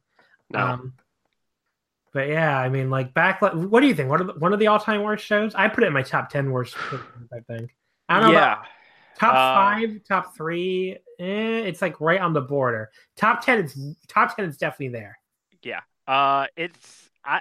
I'm trying to think because I know we had a few bad ones. Uh, I know they're like you said around Royal Rumble. Like we had a few decent ones, but this one, I would say in like the last five years, or at least yeah, probably in at least the last five years, this has got to be the worst one. Like, I, and the thing is, is like you said, like you know WWE has their loyalists. Um, even the loyalists were destroying the show. They were Yeah. just not having it. So yeah, this this has got for me. This is probably the worst pay per view I've ever seen Oh wow. Okay, so it's even in, in. WWE at least, because I mean w- WCW it, it it exists so Hmm. or it I existed. don't- I don't. I don't know about worst I've ever seen. I, I'd have to think about this because someone asked me for my three worst, and I, I guess I would say one of my three worst. I, there were there were so many awful shows last year that like I might put um God what was what what the fuck was the show with that that incredibly terrible tag match with Shane and Bryan as the refs Oh my Cla- Clash god! of Yeah, champions. I, I take that back. I take that back. This might not be my you know this okay. It's, it might not be the worst of all time, but it's up there. Uh, yeah, Yeah. that one was bad. With um, who was that between? Uh, That was uh that had the Styles. AJ that had the Styles Jinder Mahal main event and had Kevin Oh, Owens God. and Sami Zayn against Orton Nakamura. That might be like my second. I don't know. I'll, I'll come up with a top three because we have a question. Yeah, So we do I'll have get a into that. that. But but yeah, let's just do it now. Whatever. Let me Yeah. see here. One of one of the questions we got was from uh, a, a longtime listener, Skylar at twitter.com. He said, "Oh wait, no, that wasn't him. Who sent this question then about the worst?" Oh, okay, I got it. Uh, it was by a uh, some uh, we got it from at uh a b e n j a one. Oh yeah, I see it now. What do you consider your three worst WWE pay per view Yeah. events and why? Yeah, so AMB, another longtime listener. Um, Thank you for the question. So so I think oh god, I, this is really tough. I It think my, my least favorite and like the three like to worst, objectively worst, and least favorite, um, like you know two different things. But like my least favorite, the one I hate the most is probably WrestleMania 30, 33. Um, just because it's so fucking long. It's a WrestleMania and none of it is good. Like I know Yeah. some people like the like the AJ Shane match. I didn't even think that was any good. And everything on this fucking show is just so fucking terrible. Um, you know, you, there's a run. The only thing that's good is Brock and Goldberg, which is four minutes and forty five seconds of like a five hour show. So you know that Seth Triple H match that never fucking ends is really bad. The the mixed tag which Cena in the Miz and Nikki Bella Maryse is really bad. Orton and Bray Wyatt with the worms on the mat. Roman Reigns and Undertaker one of the worst main events of all time. Just yeah, I really Awful. fucking I really hate that show. I mean, it's definitely my least favorite WrestleMania, and um, you know, for sure, I think I think my least favorite, one of the worst WWE pay per views. Um, another one I throw in there is um, Breakdown '98, which was the oh god was it Breakdown? Which is the one with the Undertaker? Because there were two shows in a row that were really really bad. The one with the the triple threat match with Austin, uh, Kane, and Kane and uh, Undertaker, and then the one with uh, Undertaker versus Kane. Was it- was it- So was no, it the- wasn't the- Breakdown. Was Right it the triple It was Judgment Day. uh, It was Judgment Day. So Judgment Day '98, which has the Undertaker Kane uh, WWE title match that ends in no contest when Austin just stuns them both and gets fired. Um, Yep. hmm you know, it just there's, there's like nothing good on the show. It's like the ultimate like '98, like fucking dregs of '98. So I think that's like one of my least favorite shows. Um, and then the other one I would go Clash of Champions 2017 because like again, there's just nothing good on that show, and just I mean, I guess the oh, the the U.S. title triple threat is okay, but that's really the best the best you can go on. And the, the two the, the two last two matches are just so fucking terrible. That tag team match with Shane and Bryan, like try, taking turns trying to out heel ref each other, it's one of the worst fucking matches I've ever seen in my life. I would rather watch almost anything else than watch that match again.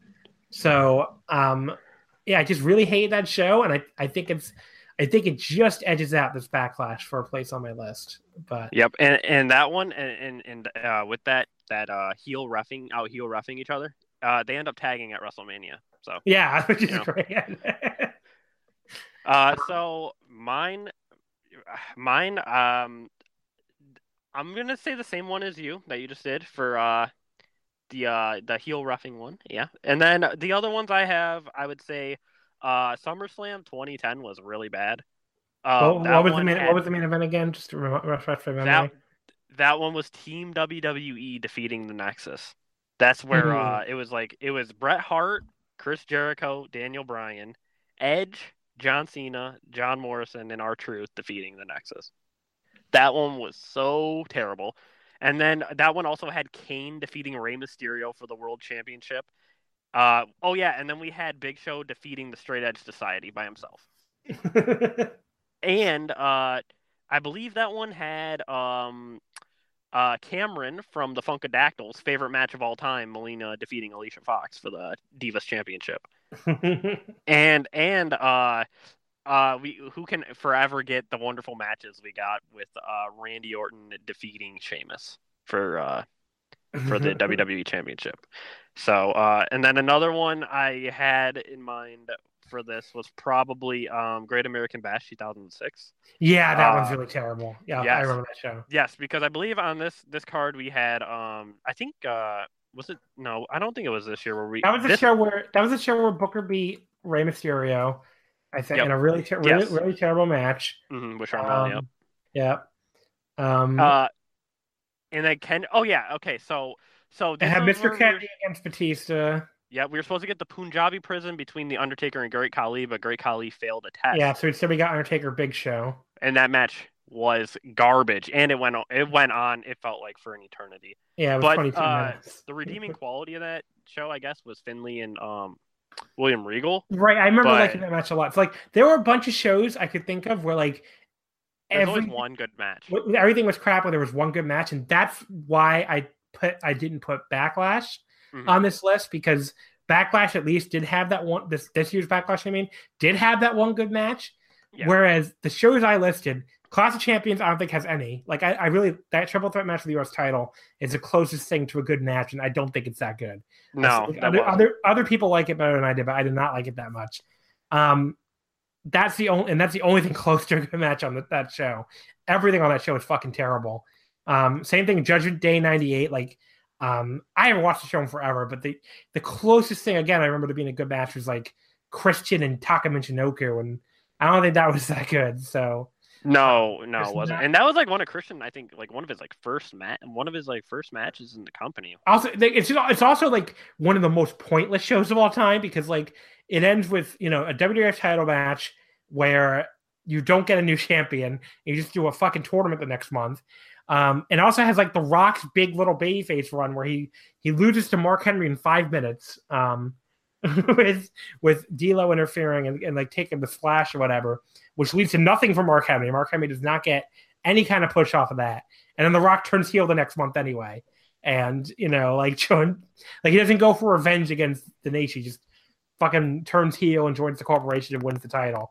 It's like it's just one of the least, least, um, you know, it doesn't have any point at all. It's just basically stalling a month before everything gets wiped out Survivor Series the next month. So, yeah, I, Yeah. Think, I think that's another reason why I think that show is really terrible. Um, But yeah, those are definitely my three. Uh, I guess. But, But yeah, I like, and- I'm looking at the Clash of WrestleMania- Champions card. that WrestleMania, that WrestleMania, I, again, I don't like had. I guess you could say, like I said, Brock Goldberg is the best, is the, the one good match. But to me, It was like if, five if- minutes. yeah, if the one good match on the show is five minutes long, especially on a, on a five 20 hour hour, show. yeah, on a five hour WrestleMania, Yeah. it's not that big a deal. So it doesn't. It's not enough to save that fucking piece of shit show. Yeah. So But yeah, thanks for the question. Uh, that was uh, Yeah. that was that one is a tough one though for sure. All right, so let's do a little bit about wrestling dontaku here before we get into the questions. So the the two shows overall, um, I would say night one was really not very good. Um, I'd did agree. Not, did not really care for that show at all. Um, night two, on the other hand, was quite good. yes. Um, you know, I get why. Actually, hold on, dude. I'm, I'm hearing an echo. Are you? Hold, hold, um, okay, now I'm not. So, okay, let me start over, and hopefully the echo won't keep going. Okay, give me one. You have like headphones in or anything, or no? Yeah, yeah. Okay, so hold on one sec. Same one I used. Um, okay, I don't know why I was seeing that echo then. If not, I can just plug my phone in on the charger and we can just talk to there. Yeah, I just okay. Uh, so let me try it again. And I'll, if I hear the if I hear the echo, then I'll go ahead and uh, cut it. But let me just keep some silence here. All right, so let's talk a little bit about uh, wrestling dontaku. Um, so night night one, I didn't think was very good at all. Um, No. not a big fan of night one. Um, it was it was an okay show at best. Really, um, like I said earlier, I was kind of in a haze watching it. It was you know the day after I had found out about Sean, so I really wasn't that um, focused on the show. So I you know I, I kind of thought maybe that might have something to do with it, but it didn't seem like a lot of other people really liked it either. So I Yeah. guess it was I, I don't I don't know if that was not really it. But anyway, it wasn't wasn't that memorable for me and not not a great show. I mean, the most memorable thing about that that night was probably Marty Scurll trying to buy Slam that Probably, yeah. title match, which can, like Marty Scurll continues to be um, so much better as this fucking comedy, Comedy. dipshit. Like he is so good at being a complete joke, and I'd much rather watch him do that than pretend to be a serious wrestler. Yeah, I Um, agree. as far as like the rest of the show though the you know the the, the double main event you know I, I really cody and Kota they apparently only went uh about 24 minutes but It was I it thought- felt a long time. Yeah, felt like they went like 35 or something, which is funny because the Okada Tanahashi match that did go 35 the next night felt like it went like, you know, 25. Yeah. But but yeah, that, that match was just way too long. Um, you know, it kind of picked up by the very end and like I, you know, enough for me to go like three and a quarter on it, but like it just it really wasn't interesting most of the way. Um, I kind of I figured Cody was going to win, so I wasn't really that surprised. But yeah, I mean, it just just really a, a, a major downer at the end of a 24 minute match to have to watch Cody win clean. So I was uh, most people who uh, follow me on Twitter, they know I cannot stand Cody. Like I hate him, and I I basically tweet it daily. Uh, so recently, I was kind of getting on board with him uh, just because of his character. I thought his character work's been pretty good, but it when you're in this kind of environment with New Japan and stuff like that, I feel like you have to have more than a character. And with with I don't know if you thought the same with this match with uh, Cody and uh, um, Ibushi here, but it felt like Ibushi was like really slowing down for Cody. Like I, every time, like when I think it was like a drop kick or something, uh, Kota went to do this drop kick and he almost missed because Cody was going so slow, like leaning into it and everything. It was just, I, I wasn't into it. Um, I gave, I think I gave it like a like three stars or something yeah, like so that. We're, we're almost the same then. Yeah, Yeah. I, I wasn't into it. I like their match um, at Wrestle Kingdom better, for sure. Yeah. Um, but yeah, this show I did not. I didn't really like this one. The one after this, um, I believe on the fourth, right? Uh, that one w- with uh, Okada and Tanahashi. Um, when we get to that, I like that show a lot more for sure. Yeah. So the really quickly, the main event was uh, Kenny and Hangman. What do you think about this? Because I felt even weirder trying to write this because it just never, you know, again, I was very distracted that day and it just it never really got my attention. But it didn't seem like a lot of the people online liked it that much either. So No, this this match, um, it definitely wasn't a. I wouldn't say it was a great match. I would say it was a pretty. Uh, it was a good match. Um, I know uh, Cody attacked Omega before the match, and Page was beating him down and whatnot. Um, I think that Hangman has been doing pretty good lately, though. Uh, I feel like he's definitely earning his spot. I know a lot of people were getting behind uh, Chase Owens uh, late last year.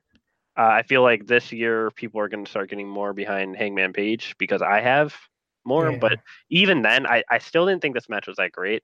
Uh, but we like like like you said, we know what we're building to with these two matches that went on in the show. But overall, I didn't really like it that much.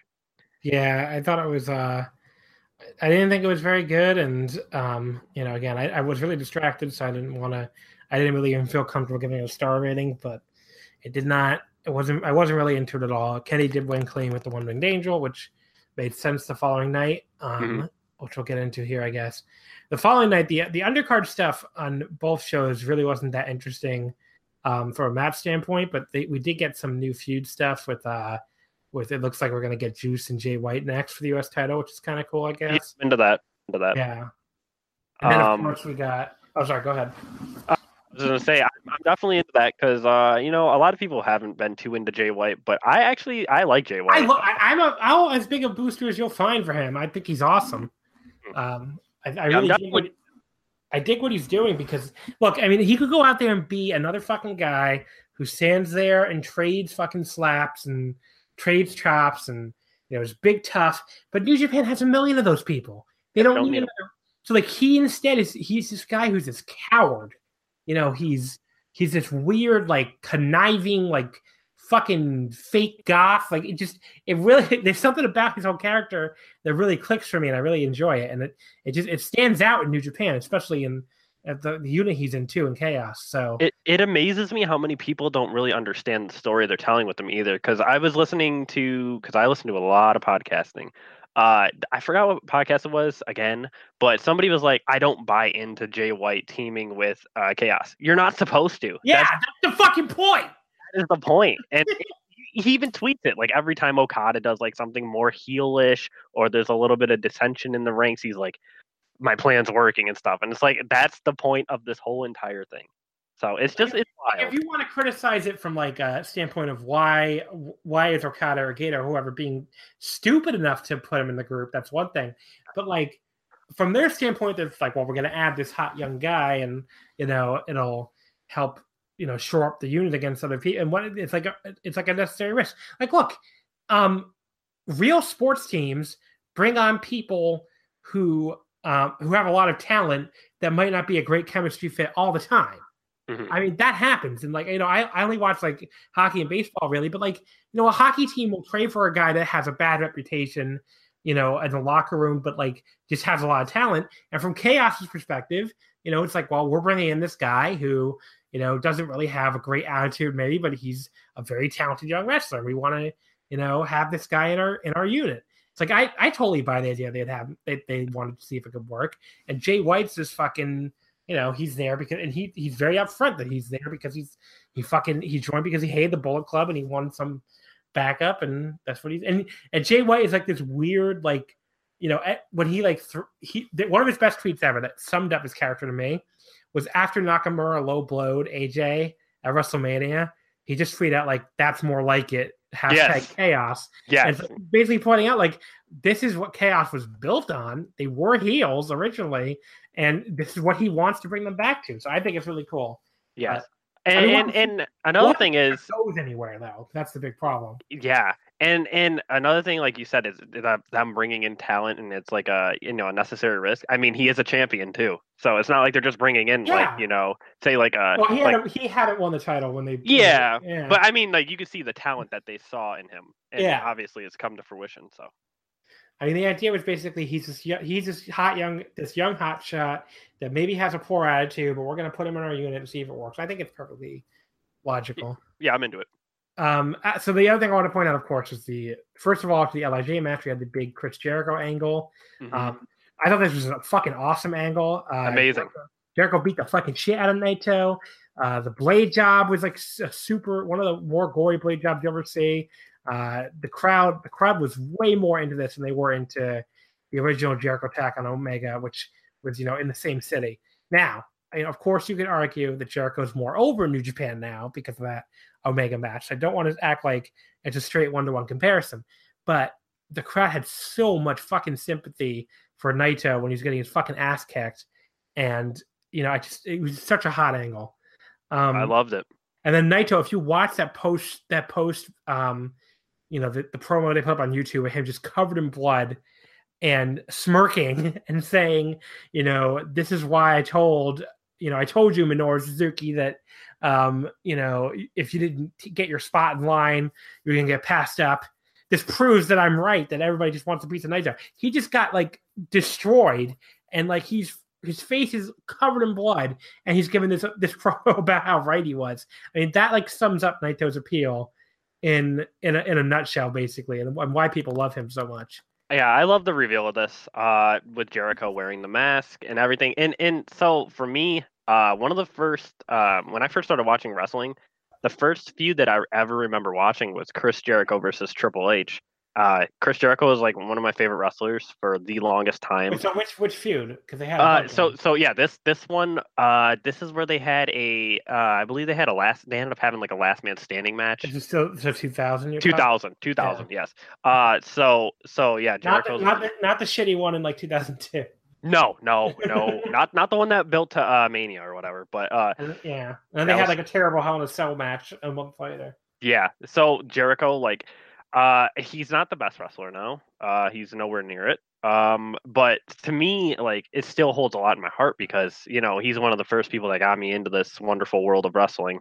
Uh, Yeah. so and he's going now. He's feuding with my current favorite wrestler in the world, uh, Tetsuya Naito. So I think this is going to be awesome. Uh, I think Naito needs this because after the match with Suzuki, uh, I I don't know. Um, I I didn't like it at all. Yeah, Uh, I think with Jericho, we can get more, uh, maybe brawling. I don't think it's. I don't know if it's going to be great or anything, but I mean, we got we got the heat, so that's definitely there. But I love I love this angle a lot.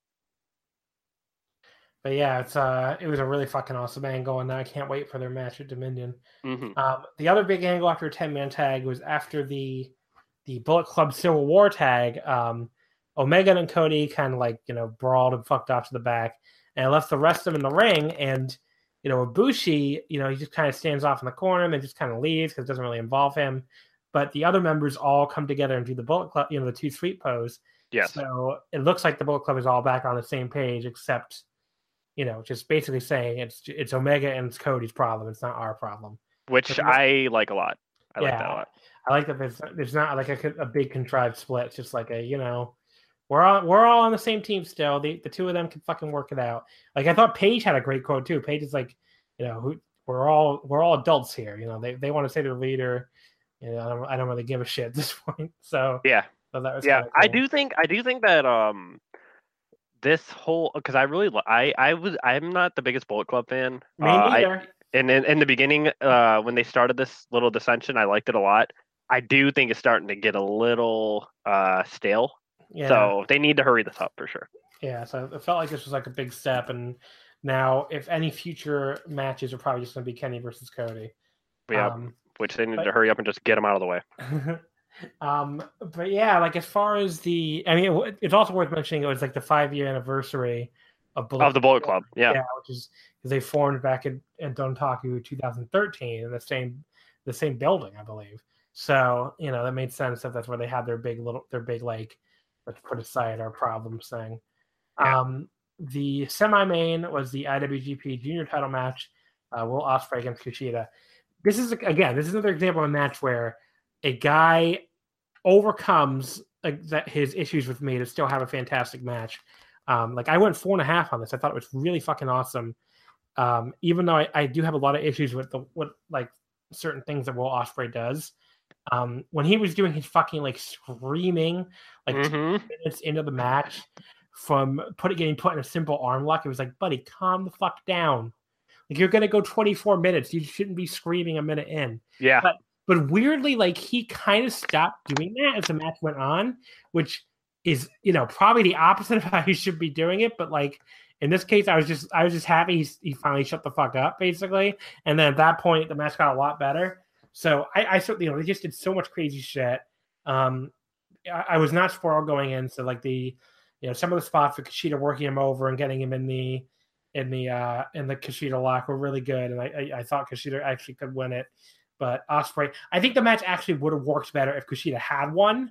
Like, uh, one i agree it was one of those types of matches where Kushida was so believable, beating the shit out of this injured man that like I just thought he probably should have just tapped him out and and gotten the win. But but Ospreay hit the Stormbreaker and got the pin to retain. So uh, yeah I still thought I still thought it was a really great match. So this one I do have notes for. Um, yeah, I, I actually have a note in here that says like Ospreay screaming is ridiculous. Like Yeah, I don't care if you're gonna do it towards maybe the end of a match, but you're doing it two minutes in. yeah. Like we got 20 more minutes of this, and then the, he did the opposite though because he stopped doing it. later. yeah, uh, I th- there was this spot where um Ospreay goes for some sort of dive or whatever off like the guardrail, and then Kushi- Kushida catches him into the hoverboard lock or whatever. I thought that was sick. Um, then there was that. Uh, do you remember that DDT apron spot where like Ospreay was on? He was standing on the apron, but Kushida wasn't on the apron, and he like jumped up and DDT'd him like head first. I thought that was ridiculous.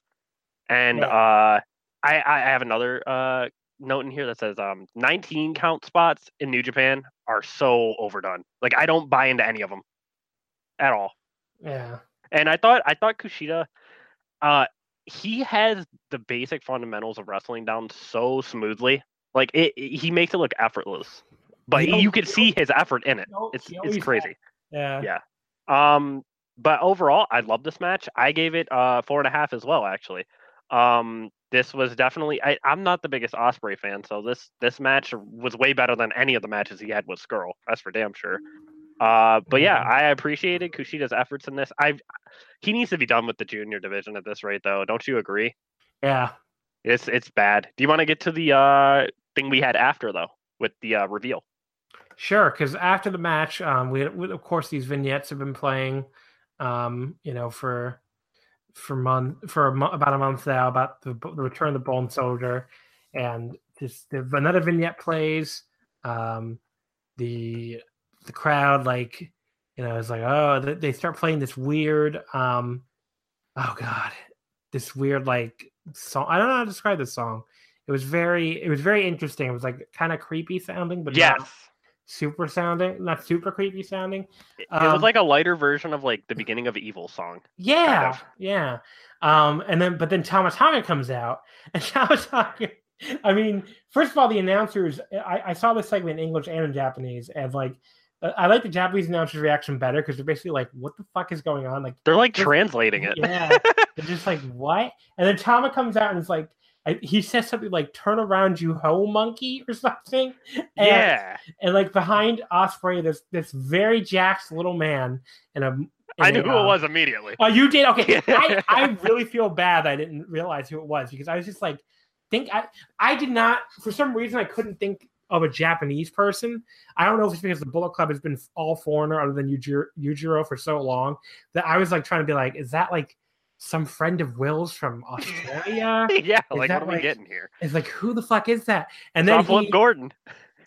so he gives him a like a, this combination move that's almost like a bloody Sunday into an into like a gut buster. Yes. I guess kind of cool. And then you know Tama Tonga is like, "Here's the new Bone Soldier," and he pulls the mask off. And Taiji Ishimori. First of all, Taiji got a way bigger pop than I would have guessed. Yep, I had a note in there. Yep. Mm-hmm. He got a huge pop, and I guess part of that is because he actually has wrestled for New Japan before, like fairly recently. Like he was Yeah, in the yeah. tag tournament with ACH, so the crowd, the crowd was like, um, you know, into it They were shocked. yeah, were but the crowd, the crowd, like, I, I mean, I did yell at like, what? Like, you know, but I guess I should have seen it coming because it's it's, it's like almost a exact replica of the Sanada thing Yeah. he he left his home promotion to go quote unquote freelance and goes makes a little noise about like going to America and then all of a sudden he's just a New Japan regular now. it's like Man, he Uh, worked them all. yeah, New Japan. amazing. New Japan I think like sends out Fuyoshi's guys like okay, we want you but we don't want to be seen as like rating your promotion directly, so Go just here. go to America for like 2 months and like pretend you're really trying to make it and then we'll bring you in. Like I don't even know who the fuck they're trying to f- fool at this point because I think most people see right through it. yeah, I definitely do. New, New Japan sure did know it dirty. So I I knew it was Ishimori because of two things. Uh, I don't know. Uh, so so the abs, which Yeah. this guy is cut like it's ridiculous, and I've been hearing rumblings actually uh, of people saying that Bone Soldier was going to be Taiji Ishimori. See, I I don't know how they knew that though. I didn't hear those rumblings. I heard that Taiji was gonna come into New Japan, but I did Mhm. not hear specifically as Bone Soldier. yeah, I, I heard that he was going to be as Bone Soldier, so I was like, really? Like I, was really- skeptical though. I, was really skeptical. thought Bone Soldier was gonna be like some Australian guy that like that Will Ospreay wanted to break in or something, but like no, good- it, it was Taiji, and like Yeah, the- and it, I think it's really cool to have another Japanese person in the Bullet Club because like yes. we've had Yuji- Yujiro for all this time, so you can't even call it like an all, um, you know. And then after that, we had like the original Bone Soldier very briefly. Oh God. You can't even call it like a all Gaijin unit anymore. So it's like, why not have a few more? Like this is this should be like the landing spot for like outsiders, basically, for like other Japanese outsiders. And and the Japanese announcers did a great job like putting two and two together. They're like, well, he was in America. Maybe he met Tama Tonga in America. Yeah. I thought it was really cool. And then Um, in the in the post in like the post like show interview thing, he he says uh he's like that he's like I went straight to Tama Tonga. Like he didn't go to Cody or Kenny. He went straight to Tama Tonga, which I thought was interesting. Uh yeah. I'll say this though, I am definitely excited to see the matches that he'll have uh cuz I I think the junior division uh needs it. Um so I'm really excited for this one and I think that he's going to do a good job uh of being a heel. So Yeah, and we're gonna get well, We're gonna get Will and uh, Ishimori right off the bat at uh, Yep. Mhm. at Korakuen, so that'd be cool.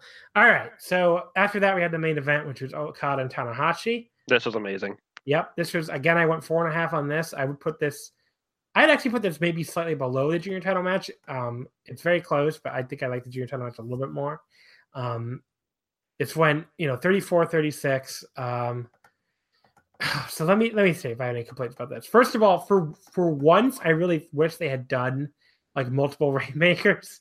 Like I know Me too. people Me too. I know people complain about that, but like I really felt like Tanahashi earned a kick out. I get the idea that you're doing a story um to you know of Tanahashi like just not being good enough anymore, but like just let him kick out a one rainmaker and then do the I- second one. I feel like if this is his last stand, they should have done it. Like he's given all he's got, so he he- should at least be able to take two. He should have kicked out that rainmaker and then just like tried to get up and just collapsed and then get Okada should like lift his corpse off the ground and give him a second rainmaker. It just felt Mhm. like such a fucking cop out that one rainmaker ended it. Like I don't know. Um, they built up to it really well, so I guess I shouldn't complain that much. But I really wanted, I really wanted to kick out there. I think they he's kicked out that Rainmaker so many fucking times. I think it's it was worth it to to get him kick out of one more. Um, Yeah. I did love the the fact that Tanahashi, um, like no soul the Okada drop kick. It's like almost nobody Yes. ever does that, and it's like it's just a fucking drop kick. Like you- Right. someone someone should be able to uh, know. I understand it's like a really nice drop kick, but it's a fucking drop kick. Like someone should be able to no sell that thing. Um, Yes. but yeah, I mean, like, I know it was a very epic match. They built to the finish well. You know, the I would say like the open. If I have any flaws with it, and again, I do clearly have a couple because I only gave it four and a half. Mhm. The the opening fifteen minutes felt like even more pointless than usual. Um, you know, it Yes, just didn't feel like much, much happen. But like the rest of the match were just, you know, it was like the last twenty minutes were so good that I would still go four and a half. Yeah, that that So, the last five minutes of this match were incredible. I thought. Um, yeah. I, I I think that uh Okada played an amazing heel. Like he read the room really well.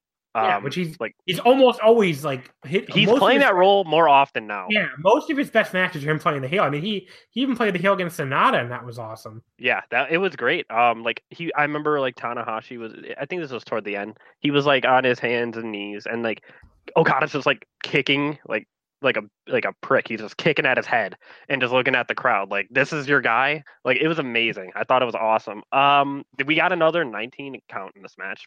This one I actually kind of almost bit on. Uh, I know towards the end there was this great, amazing uh strike exchange uh that ended with like Okada getting uh or no, I think it was Tanahashi getting an uppercut on Okada.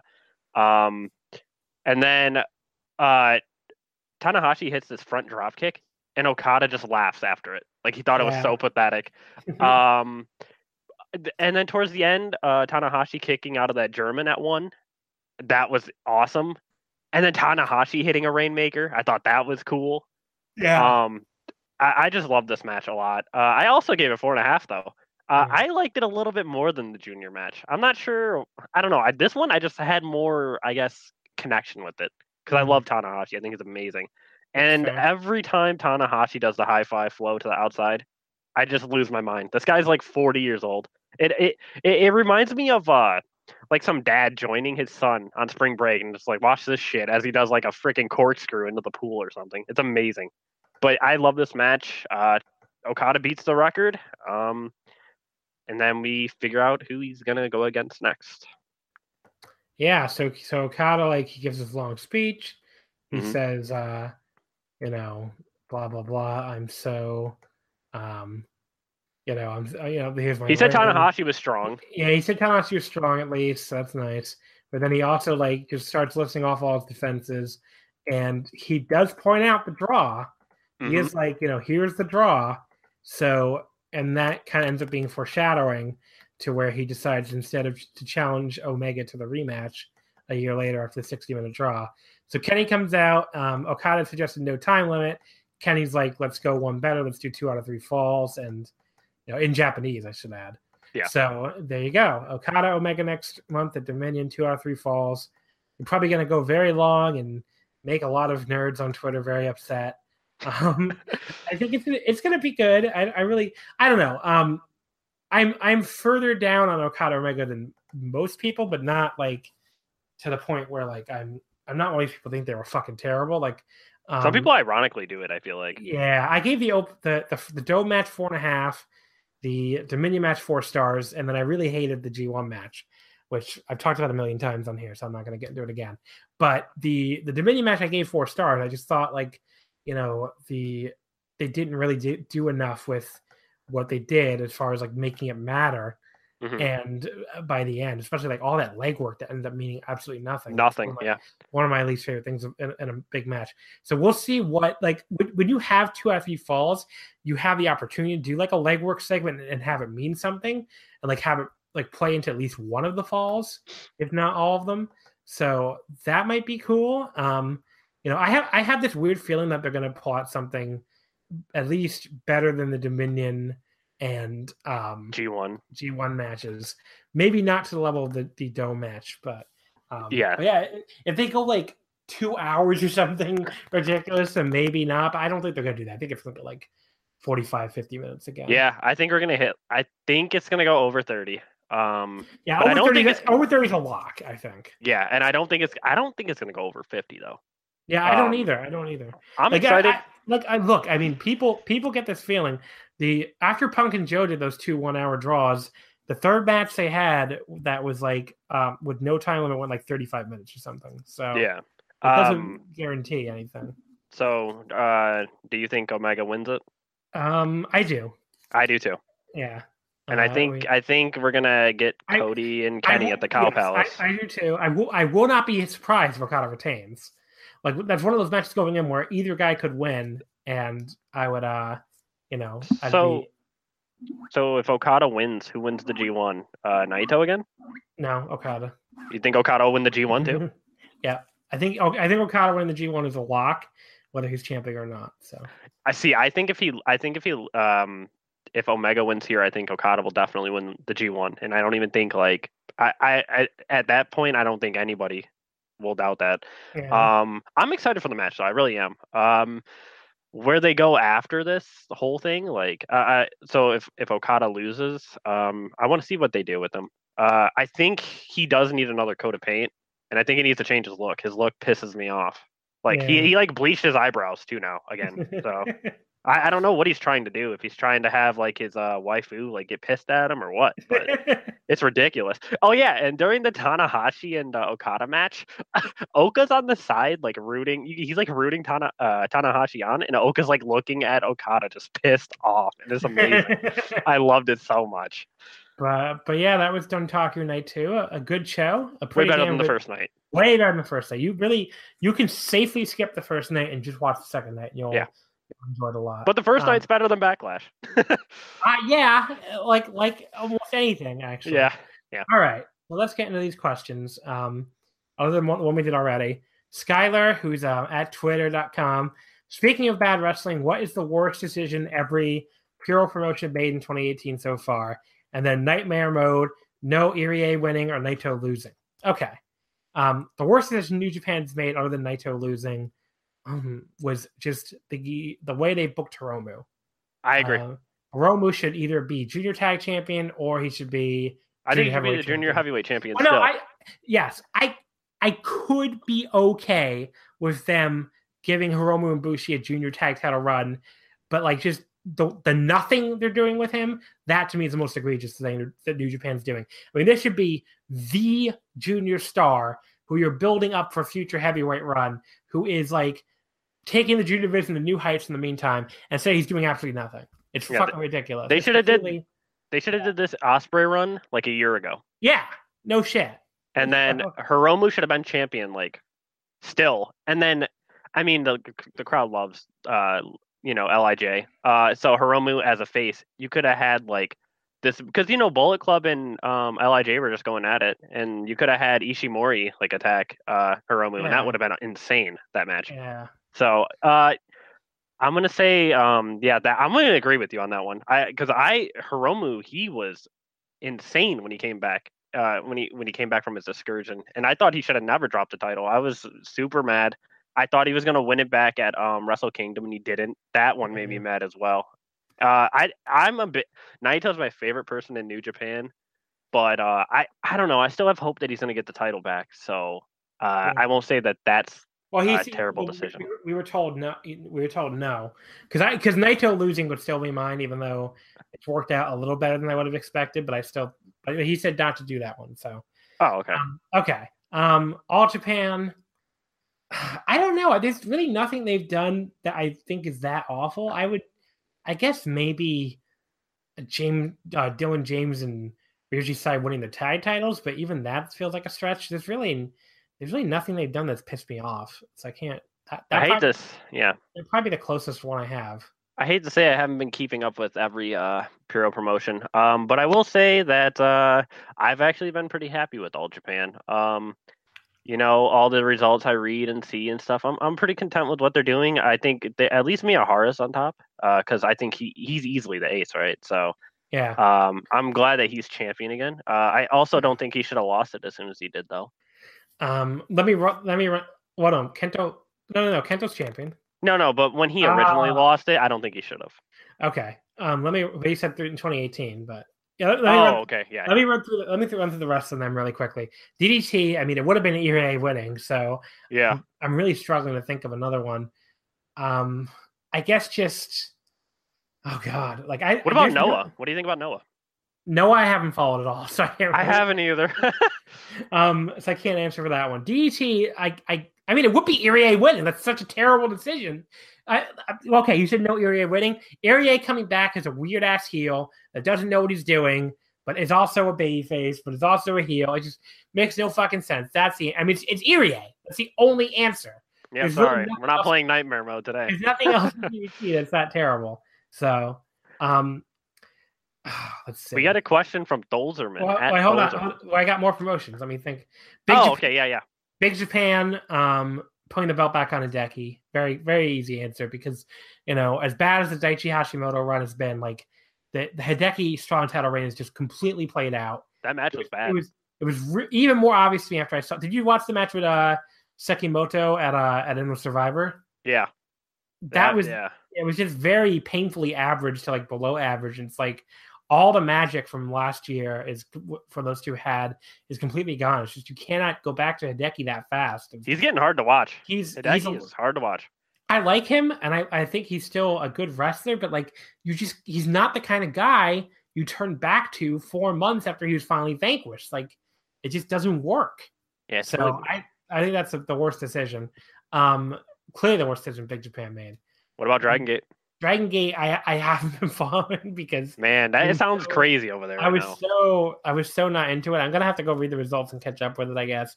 But I mean, I guess just the decision to to end VerserK and turn into anti ANTIAS or whatever the fuck it's called in a in a way that really made no fucking sense. But I've ranted about that before already, so um, and that might have actually technically happened like the end of 2017. Yeah. Um, let me think of some other ones. Wrestle-1. I don't know. I mean, I I'm a couple shows behind. I on paper, Soya beating Ashino doesn't sound great, but apparently the match is actually really good. So maybe it was fine. I didn't get to see it Yeah. yet. Yeah, I'm a little. I'm a couple shows behind with them, so I don't. I'm not sure. Stardom, it's that draft because that draft, Yes, that yes. draft, like that, that just changed absolutely almost nothing. Was really stupid. Like they, they really need. If you're gonna do a draft like that, you need to do it in a way that Everybody needs to get shaken like up. I that, think. that really gets shaken up, not like a you know a couple people here and there. So that Yeah. was definitely it was definitely that draft. Um, and I, I don't know any other. I can't really think of any other ones. Tokyo Joshi Pro hasn't done any, anything to piss me off. They're great. They're perfect. Everybody go watch Tokyo Joshi Pro. Um, am- Yeah, I need to watch that. Am I forgetting any obvious promotions? I don't think I am. I don't. I don't think so. Okay. Um, the Haas Respecter. Uh, yeah. Dolzerman. Why are you talking torturing yourself talking about that show? I, I had a good time. I love hating on WWE. I fucking think they're fucking pieces of shit, and I want nothing but terrible failure for them. So I had a great time hating on that show. Yeah, I, I, um, sometimes uh, talking about shitty shows makes for a good show, uh, audio wise. So, um, I, I, I tortured myself watching the show, uh, not talking about it though. I think like I think some of the best podcasts are when like two people are just I mean, it, it like ripping up a show. it crashed figure four because everybody wanted to hear. Oh yeah, Meltzer rip that show to shreds. yeah, Bryan and Vinny. Yep. Yeah. Mhm. Um, so LU Tang at LU Tang secret is the run sheet leaking the attached agents producers a carny political move from figures in creative or a sign of desperation. I think it's both. Um, I think, I think they- it's a very carny move that's also very desperate. yeah. Uh, I always thought they did that though. I always thought they had agents, um, like listed with the uh, well, yeah, but, but but it didn't get it, it didn't get like leaked like that. They never got leaked. Um, yeah, there's some sites getting these uh, run sheets, and it's very, yeah, it's questionable. So that's what I'm saying. Like he's asking, what what is the, what do those leaks mean basically? Yeah, And I, uh, I think it can mean both. I, Honestly, I think so too. I think Yeah. so too. Um, yeah, for sure. Uh, I think it is. It's a lot of political stuff for sure. All right, so uh, that's all the questions. I think. I think we're Uh, all, yep. all wrap, ready to wrap up. Then, Kyle. Kyle, thank you for coming on and talking about a very terrible WWE show with me. Oh, it was great.